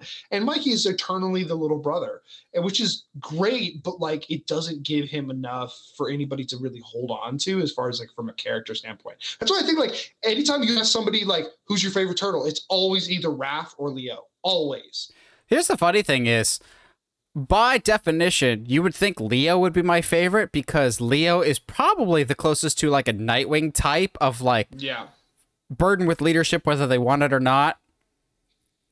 And I don't like the character of Jason Todd all that much, and he's the closest to Raph. Because there's yeah. a Robin for every Ninja Turtle, I think. Leo is Nightwing, Raph is Jason, Tim is Donnie, and then by default, the younger brother is Damian, who also wears a lot of brighter colors. Um, that that last one's a bit of a stretch, but you would think it would be Leo, but Leo never really did it for me. I always like Raph better. Uh, but yeah, besides you absconding with a copy of the '90s tape, any other what what's your big takeaways from the '90s one, the original movie? Oh no, I I love it. I think it's it's a really to me it's a really good introduction to the turtles. Um, it, even before you get to the to the uh to the uh to like the comics and stuff like that but like it's a really good introduction it's a lot of fun um you know despite my wishes now that i've seen like what could it it could have been um i do think the end product is pretty it's pretty good man like even like we joke about it but like splinter's cowabunga at the end is chef's kiss. Uh, I, I, I love it so much. Um, you know, pizza. It's very very quotable with the, the you know pizza man's got thirty seconds. Like pizza dude's it's, got it's thirty seconds. Very good about that. Uh, Wise man think, once said. Forgiveness is divine, never, but never but pay never full price full for late price pizza. For late pizza, so good. I could still uh, quote so much of that. Movie. Such a fun, fun, fun film. So um, now, I think, huh? What? Uh, but I, I think it, it definitely like it does it, I don't know if it's aged well, which is the only like. I think it has, except it. for the goofier stuff. I don't think the goofier stuff has aged well. It was it was added added later and all that stuff. Yeah, so then that takes us to I believe is 1991. Like they rushed the sequel into production.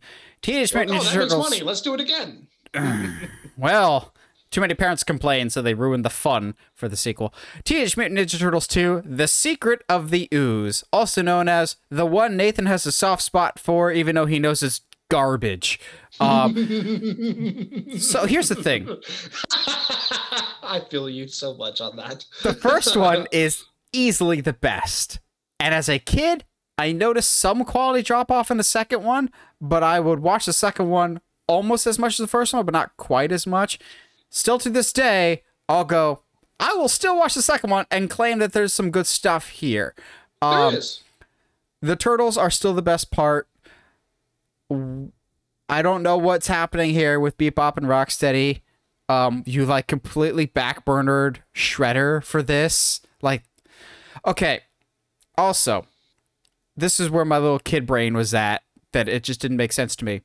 In the first Ninja Turtles, Shredder's terrifying and cool and badass and everything else with his like cool helmet and he's got his nice maroon outfit.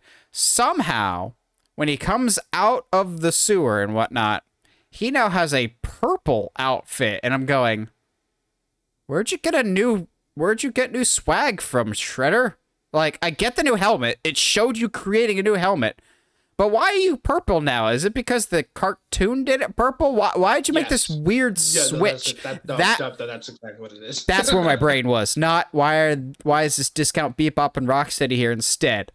No, it was it was why is Shredder purple now? And I hadn't even thought about why aren't the turtles using their weapons because apparently it was very controversial the first one in terms of level of violence so the turtles never actually used their their bo staff, their katanas, the nunchucks, and everything else.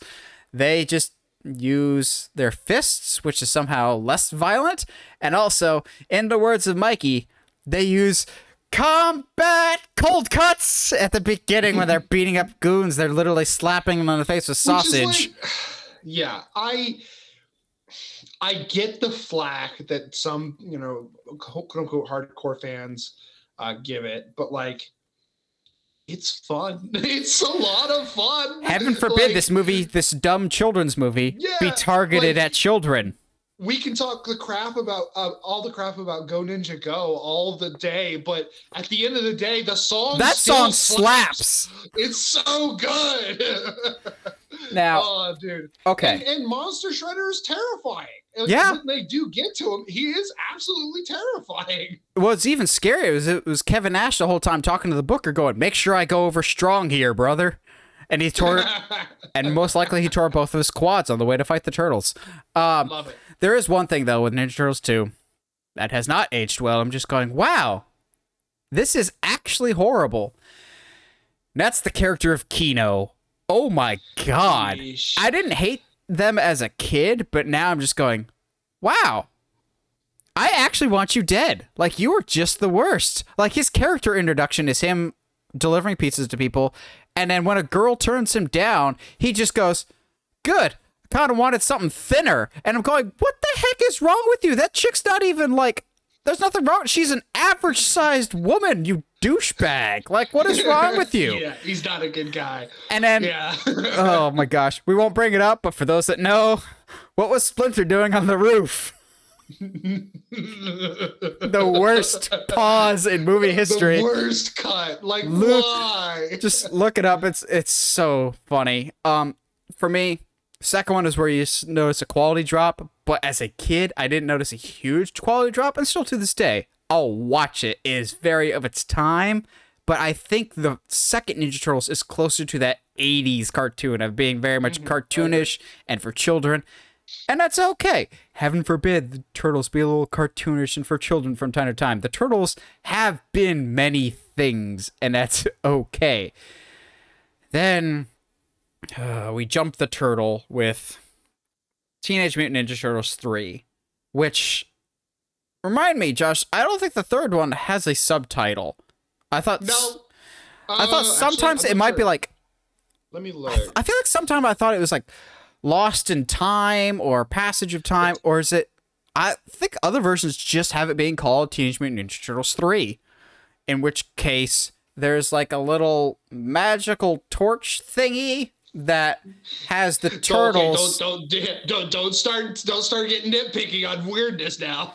It's a it's like a torch thingy that's. I'm not mad that the turtles went back in time. I'm more just going. You switched places with more than anything else. Um, they switched places with four samurais from the past, and so the turtles go back to feudal Japan.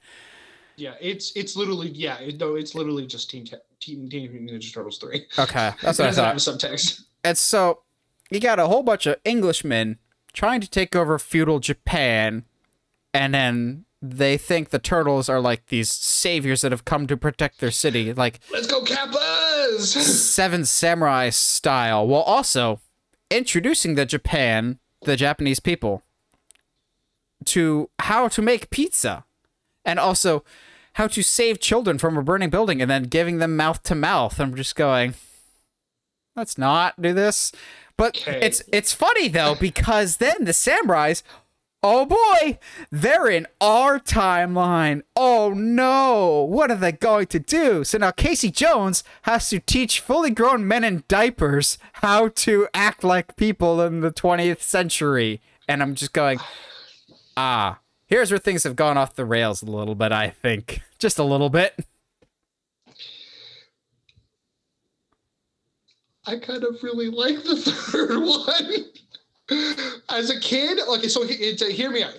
let him cook. Let him cook. Um, as a kid, I like when that when I saw the third one, I was starting to get into like really old, like somewhat crappy, like kung fu movies. So like, if you like those, Ninja Turtles three is. It's not far off. it's No. close. But here's the thing also, I think the biggest negative that a lot of people have, myself included, with Ninja Turtles 3 is the costumes are god awful. oh It yeah, was- no, they're terrible. The, at least with the at least with the second one, they still had Jim Henson's production company working and Yeah. making the suits. So there's at least a little bit of continuity there of the turtles more or less looking the same. The third one is not Teenage Mutant Ninja Turtles it, anymore. It is Teenage Mutant Ninja Salamanders. They have like literally.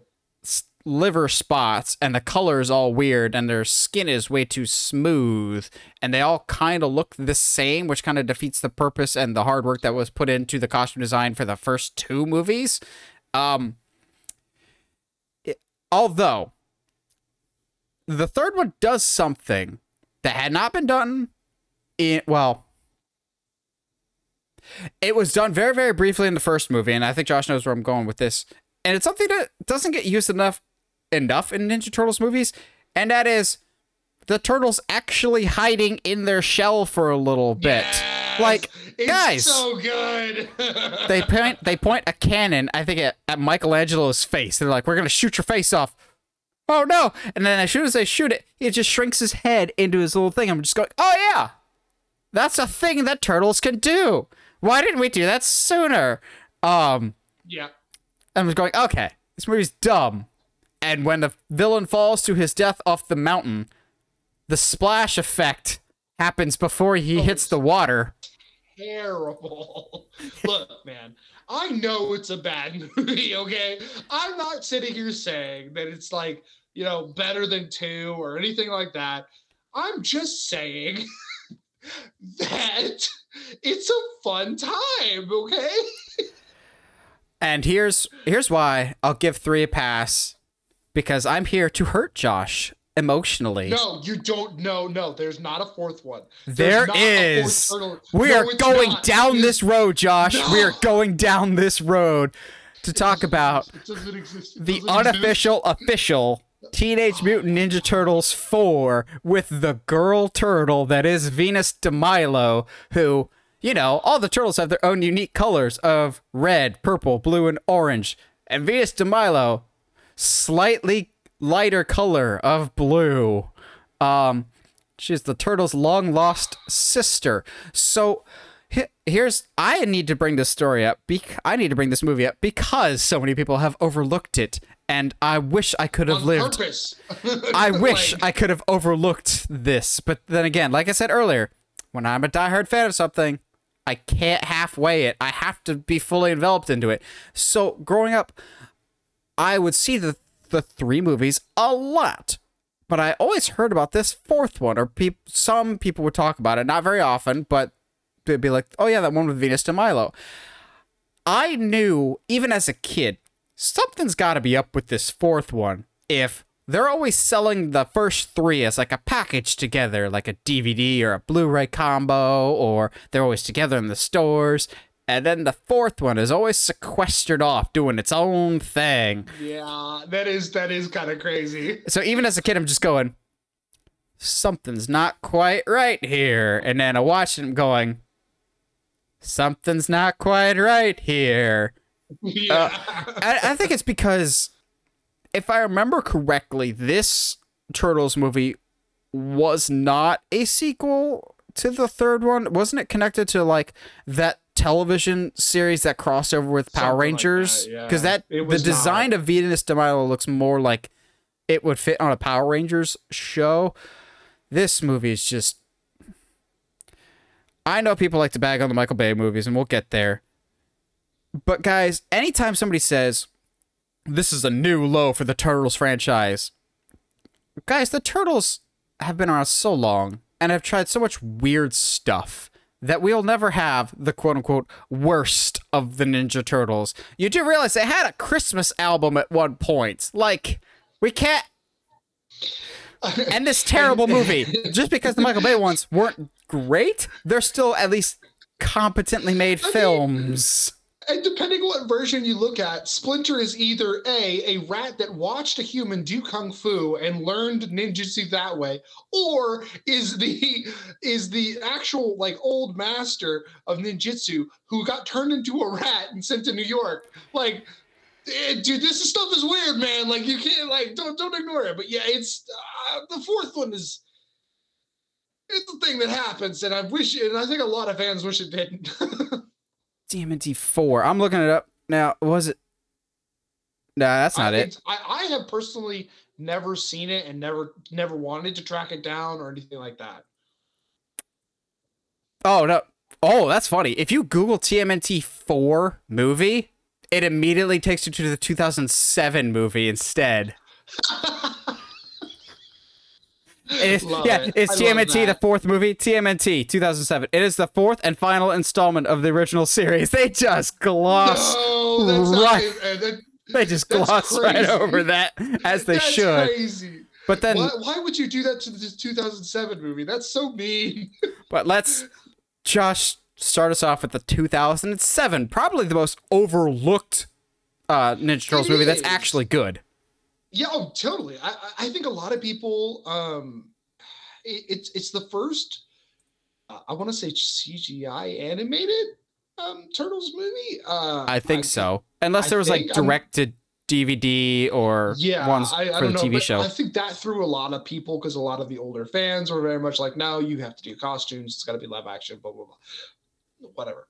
Um, I love what they do with the with the movie. I mean, so I play. I had the video game on my DS. Like I played the crap out of that thing. I saw this movie in theaters. Um, like it was.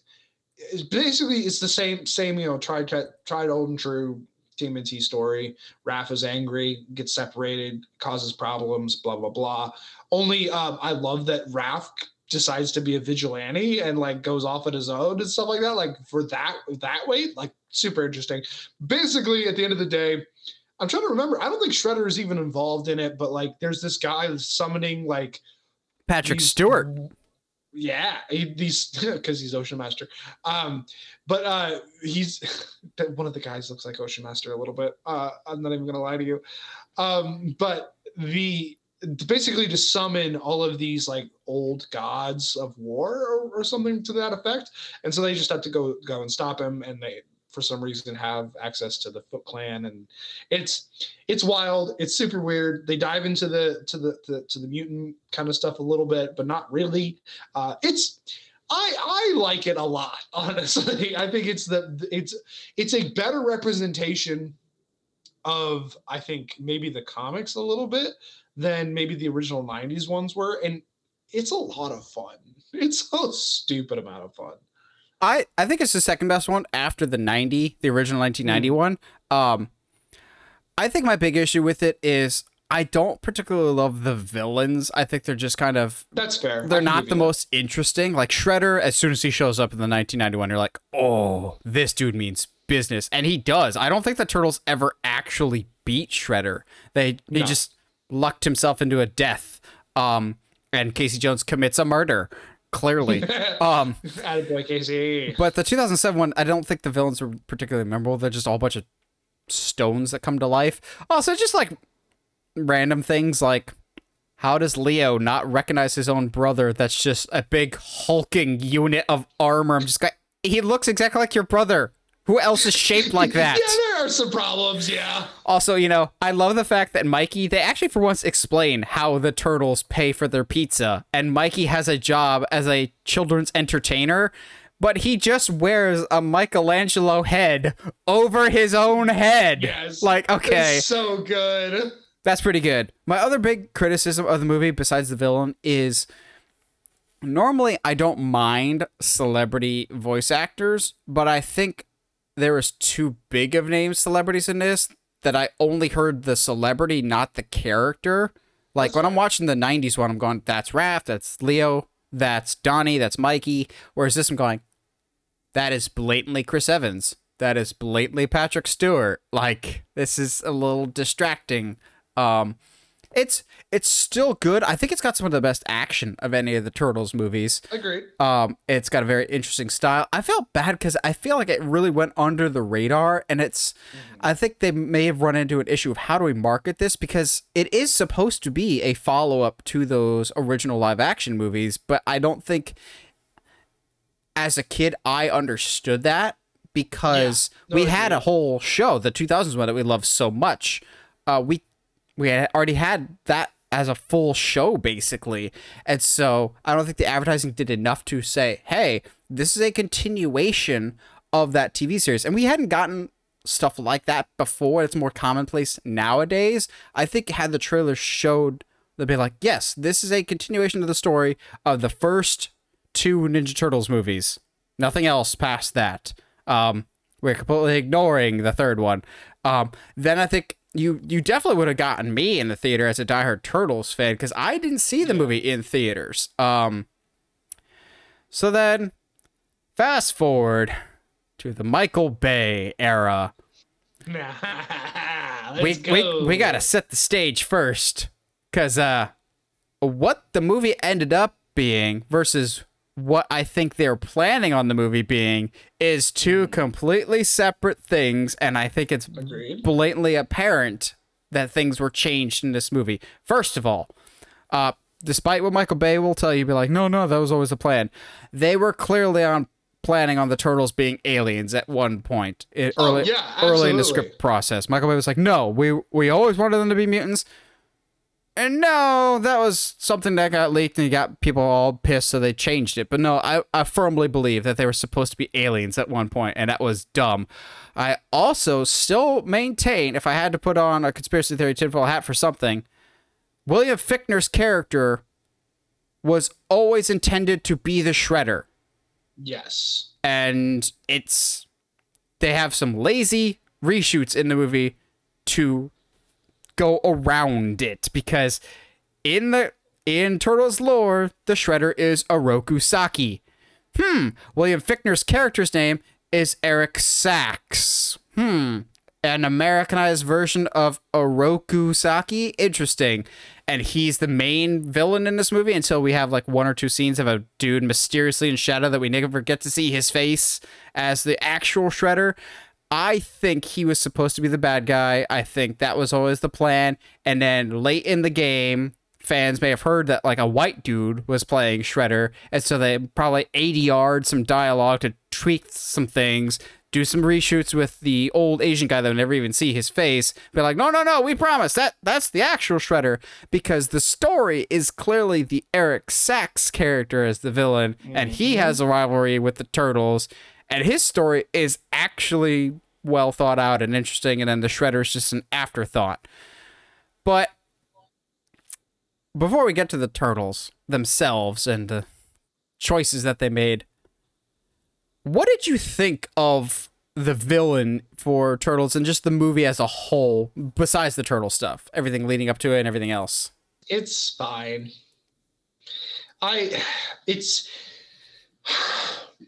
how do we say this? Um it's the typical thing with Michael Bay films. They look pretty, but they don't really necessarily make sense. like um the Shredder is pretty cool looking. Uh, I, I'll give him that. I Like, hated Shredder. I'll be honest. See that that's that's you know one And here's why. Here's why. It's like everything else with Michael Bay. It's cool but over designed. There's like that Yes, scene agreed. where he's confronting Splinter and he like does the Wolverine thing where like claws come out. And I'm like, that's cool. And then he does it again. He's like, I got claws on claws. I'm like, okay, that that's overkill there, man. Why? Why? Like- Why do you need that? Yeah. And I, what's interesting too is that I and maybe my memory, you know, my memory is what it is, but um, I kind of swore that Eric Sachs is like a whole character in the comics and uh, and and other shows, but like he's not. He's never the Shredder, but like he's he's an actual character uh, that's completely separated. So it, to me, that was also going to even that was going to be kind of crazy. Um, I maybe I didn't hate it as much as I think maybe some other people did. I I, I agree with your theories, and I, I think that it would be hard to see the movie and not think those things. I think even in uh when I saw I, I think I, I think I saw this in the theaters, I think. But um even I was like, um, why does Shredder seem like an afterthought in this? Like, that's a little odd. Uh, hmm. Yeah, making our main like the villain of the turtles be uh, kind of uh, an afterthought. Afterthought seems like a weird choice. Um, but yeah, no, it's it's fine. Um, it's at least better than Turtles two and three. That I is- would think anyway. That is true. Uh, I don't love the movie, but I don't think it's Yeah. as bad as some people make it out to be. And I think that comes down to the turtles themselves, which are an incredibly mixed bag. Um, I love their personalities and how they're interacting with each other. I think, like the original movie, I think the voice cast is really well done. Of I don't hear the actors playing them; I hear the characters. Which I mean, full credit to Johnny Knoxville as Leo. Yeah. I think he doesn't get the credit he deserves. He's a very good Leo, actually. Um, I, I have I have a vivid memory of of like the whole community being like, really, Johnny Knoxville? Been like that was like the least of our problems. He was actually pretty good. yeah, he, he was quite good. Um, I will say their personalities and everything was great. the turtles themselves are over designed. I remember getting into a debate with somebody in college. I was just like, I hate what they did with Donnie. Of he literally is head to toe in gadgets, but everybody else is too. Like mm-hmm. Mikey's got a whole bunch of stuff. Like I don't mind it so much for this new one that Donnie's got stuff on him because he's the only one that's got stuff on him, and he has significantly less stuff. Like Donnie in the it Michael Bay one, sense. Yeah, but like Donnie in the Ninja Turtle in Michael Bay's one, which I know Michael Bay didn't direct either movie, but we just call them Michael Bay movies. He's like overly designed, like he's got stuff yes. on his wrists, both wrists. It's his belt is like completely decked out in gear, but everyone else was over designed. Of I'm just going, this is ridiculous. And I also felt like the turtles were a little too tanky. Like, here, let me just get shot by uh, a Humvee and I'm totally fine. Whereas, they're, like, they're big. They're really big. They're beasts and also like I don't feel like they're ever in danger. Like I remember, was it Leo or Raph in the comic that gets their shell cracked, and you feel like that's a big deal. Like yeah. that, you feel like that's a big deal. Like they're actually vulnerable. Whereas in the Michael Bay one, I'm just like you. Y'all are just transformers. You're indestructible. There's nothing bad that can happen to you. Um, much has been made about uh, Megan Fox's April O'Neil. I think she is as good as the material she is given, which is yes, not I, I, very I would, good. Yeah. Also, I, have, would not blame her on that. One. Yeah, I don't blame her for this movie at all. I do blame Will Arnett though. God, he's awful in this movie. Like, I hate his character so much. It just feels like a Michael Bay insert of like, hey, we know Megan Fox is hot. Let's just harass her the entire movie. It's just awful. Um, yeah. The Shredder fight was whatever, but and here's where we get into the controversial opinions. Let's get into the much better Ninja Turtles movie of the two of them Teenage Mutant Ninja Turtles Out of the Shadows. Um, they still get some things wrong here, but I think to their credit, they took fan feedback from the previous movie and applied it to this movie. Um, my big criticism Josh and I have had this discussion many times, and I think Josh has a bigger issue with than I do. But mm-hmm. God, Stephen Amell was miscast as Casey Jones. It's so bad. He's just not even entertaining. That's the thing. Like he, at least like Casey in the '90s, like he was. He doesn't quote unquote do much for the for the movie, but he's an interesting person and he's an interesting character. That kind of want to have him around just to see how he interacts with everybody. Whereas Stephen Amell's Casey he just feels like Oliver Queen like was universe jumping and decided to be somebody else for a little bit. Like he's just bland. It's he's the wonder bread of of the entire movie. He's just there and I it, it almost makes me more mad that he's that he's so bland out of literally everything else in in in both of those Michael Bay movies because it's just it is such a missed opportunity and it's one of those things that like casey is pretty integral to to this franchise and to just get, make him even more uninteresting than megan fox's april o'neil is kind of like horrifying. And he only wears the the hockey mask once and the hockey mask not even yeah. right for that. It's it's whatever. He's like i i'm stephen amell. I gotta show my face. Um yes. but that aside the rest of the movie, I think, is cast pretty well. We actually have a yeah. legit shredder this time around with, I believe, the actor's name was Brian Tee. Um, doesn't do much, but he looks like okay. This is the shredder we should have got the first time, an actual human being, not in a mechanized suit. Um, granted, you know, Krang kind of wastes him pretty early on that we don't actually get any shredderness. Um, but the fact that they went balls to the wall, actually had Krang and the Technodrome in there, going okay, I applaud you for it. To me, mm-hmm. the MVPs of Out of the Shadows, though, has to be Rocksteady and Bebop. I was so surprised yeah. by how good Sheamus was. Both of them together, my man. like, they were actually good. And I know some people had some criticism with the tone. They're just like, it's too dumb and childish. Y'all. Yeah, yeah. Yeah. Y'all, you are watching a movie called Teenage Mutant Ninja Turtles Out of the Shadows. Did you want this to be a serious endeavor? Bebop and Rocksteady, I think, were great adaptations of the original characters. And another thing I think was a good adaptation that I think people get mad about. I didn't have an issue with Tyler Perry's Baxter Stockman. Oh, same. I, I think, think great.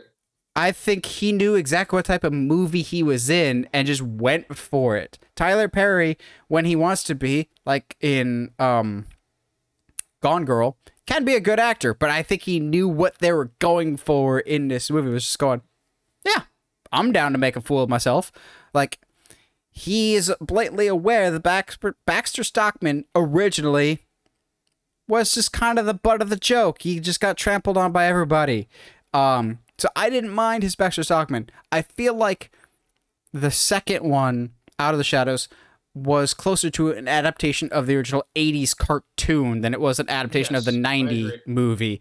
And for some people, it didn't work. For me, it didn't entirely work, but it was closer to the turtles that I would prefer to see on screen than the other movie. So while it's not perfect, I wanted to give them credit for going, okay, you clearly did learn from your mistakes in the last movie and made a concerted effort to honestly if we're going based off the 80s cartoon, you made one of the most faithful adaptations you could have made. You just Absolutely. didn't make a great movie around it, but I don't know how good of a movie you could have made if you're basing it off of the 80s one, as much as some people are going to hate me for saying that. Um, yeah. Also, because I forgot to mention in the first one, the best thing about that first one is the elevator scene by oh, a wide margin. And I think there's more of that kind of vibe in the second one. Agreed. My biggest issue is that that so much of the movie takes place during the day. Very rarely does it take place at, at, at night. And I get that is because of the whole like, hey, we want to come out of the shadows. We want to be at the forefront, blah, blah, blah, which a is not a thing that the turtles really need to do. Like they're ninjas. Why would ninjas want to get recognized for that? That doesn't make sense.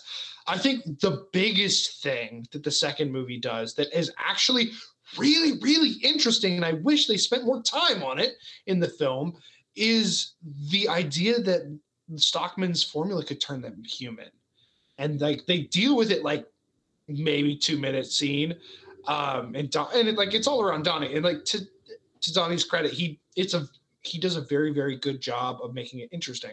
I just wish it was a bigger part of the movie because while the we want to be out out in the shadows, we don't want to be afraid anymore. A yeah, you keep growing the way you are, you're not going to fit in the sewers anymore. Um, because you're way too stinking big. But the whole little side plot that that I of of like them potentially being able to be human instead of turtles was I wish had a bigger a bigger part in that movie because it it just it, it makes it so much interest so much more interesting I think than like well we want credit for our deeds. You know, you know what I mean? Eh, eh, eh, it's fine. It's that that snowboarding the the the the avalanche scene is super cool. Oh for the first one? Uh, it, yeah like the, and that's what I'll, I'll give them credit for it. For the action in both two is for the most part pretty good. I think it's probably some of the best action that we've seen um, in a Turtles movie so far. Uh, mm, kind of depending on what you're See, into. I will like, go with the '90s one just because I like the hand-to-hand combat, the actual ninja aspect, as opposed to the yeah. one brute force of the Michael Bay ones of just we're going to be powerhouses. Also, I believe the '90s one being the ninja aspect more than the uh where literally the size of a truck. How are we going to hide? But then again, I guess you can make the case of how did they hide in April's apartment? They found ways, people. They found ways. So did you know production crews that are hiding behind tables and whatnot. I but like there's also like um the the Nickelodeon show just that they they they did a movie recently, not theatrical release or anything like that, and it's like if you are a into the TMNT and also B into anime, it is it's so close to a perfect movie. What you you've got a gasp. What you got? I wasn't going to talk about this primarily because I forgot about it. But this new Ninja Turtles movie isn't the last time we've seen the turtles recently. As you talk about an animated feature, yeah. Batman versus the Teenage Mutant Ninja Turtles, oh man. gosh, yes.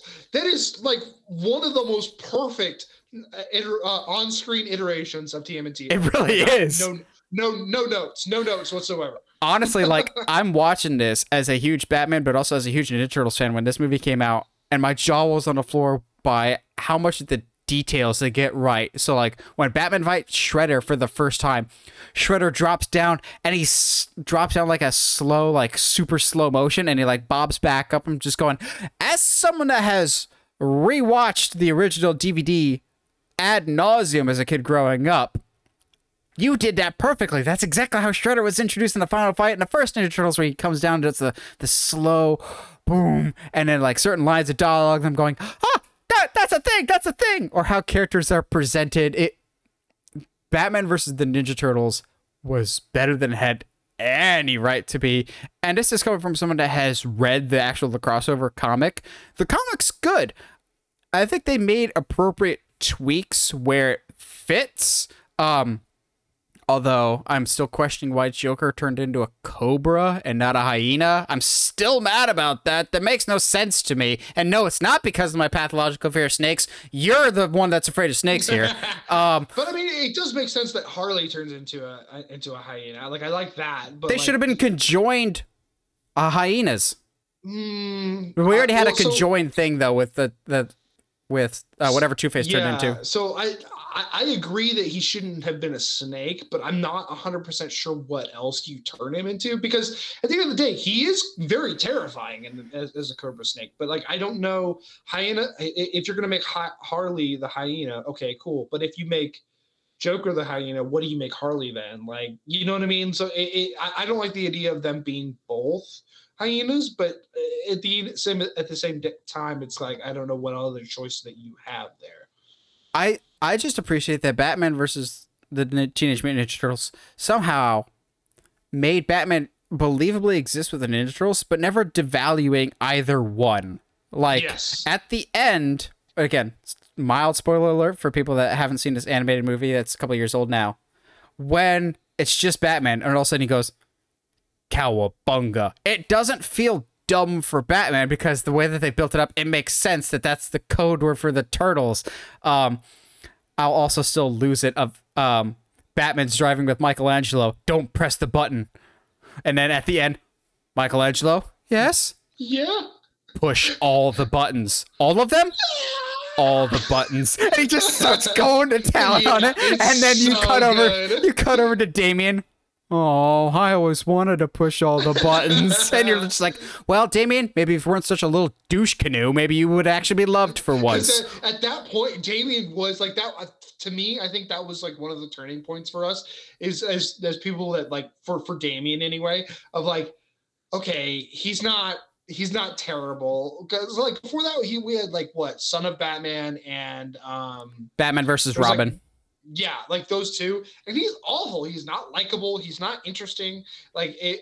Ugh, but yeah, it's. And then God, you get like Donnie and Batgirl paired together, and she's just like, and we get the serum here, ooze. Yeah, I'm not calling it that. And I'm just going, thank you. Which, great, great line in in the, in the trailer for Mutant Mayhem. It was like, we prefer ooze. It just rolls off the tongue better. Ooze. ooze. ooze. I watched it like four or five times, just like watching that specific section and watching each of them interact like differently with it and interact with each other. And like, ah, oh, it's so good. Yeah, I'm changing oh. my mind. Actually, no, the '90s one is probably still my favorite Ninja Turtles movie, and then second is Batman versus the Teenage Mutant Ninja Turtles. it just does justice to both characters, and I'm still mad that we have not gotten a sequel to that. But maybe it's just complicated because it's two separate studios with Warner Brothers and then Nickelodeon. Yeah, yeah. Um, which I don't say this very often about like big studios and whatnot, but I think Nickelodeon has always been a good shepherd for the Ninja Turtles brand. I think they've handled yeah, that property incredibly well. It's not something people point out very often, but I think they've utilized it well. They've exposed it enough, but not overexposed it, which, you know, yeah, yeah, has been the case with Turtles before. Heaven forbid we just slap Ninja Turtles on literally anything. Um, but they always have some form of a show going on, but they take the time to make it sure it's a good show. They don't just mm-hmm. put minimum effort into it. I think Nickelodeon understands the property that they have with Turtles, and they've done a good job with it. Makes me very excited for Mutant Mayhem. Agreed. I'm. I think all of this leading up to um, just based off of the, this little teaser that we have for the for the mutant mayhem, I honestly feel that like this could be the best turtles movie ever made up to this point at least. Um, so we'll see what happens. Uh, I'm excited to see what we get from the the the what what did he say the the the eternal uh, teenager Seth Seth, uh, Seth Rogen, which I loved. As soon as that, I was like, okay, I'm hooked. Let's go. the moment I was hooked was um when Mikey's throwing, you know, when Raph is throwing the shuriken at Mikey's head. I'm yeah, just yeah, like. Yeah. As a but, as an older adult, I'm just going, that is incredibly dangerous. But at the child of heart, going, do it, do it, do it, do it. That might hit yeah, it. Yeah, do yeah. it. Just like it's so like stupid, Donnie, but it's a teenager Donnie thing to do. Like, You're gonna be fine. You're gonna be fine. He's gonna He's die. Gonna die. Like it's so good. Like, but then it's perfect because you see Leo in the background being super, yes. super anxious about everything. But as soon as someone's in danger, he leaps forward to take care of him. Oh, going so good and like perfect. Mikey, Mikey being like, why is why did we pick a fruit that's shaped like my head? Like, oh, don't so ask good. questions. I, I so you're gonna break my concentration. So good. I'm super excited for it. Well, what do you guys think? should we do more discussions like this in the future of just focusing on one specific thing and really hone in on it? Let us know. Were you a big Ninja Turtles fan? Have you never been a big Ninja Turtles fan? Either way, let us know your Ninja Turtle story down in the comments below. I Always like hearing from you guys. And as always, if you like what you hear and you want to hear more, subscribe to us wherever you get your podcast or subscribe to us on YouTube at Uncharted Media. And as always, stay sharp, movie guys and gals, or in this case, cowabunga.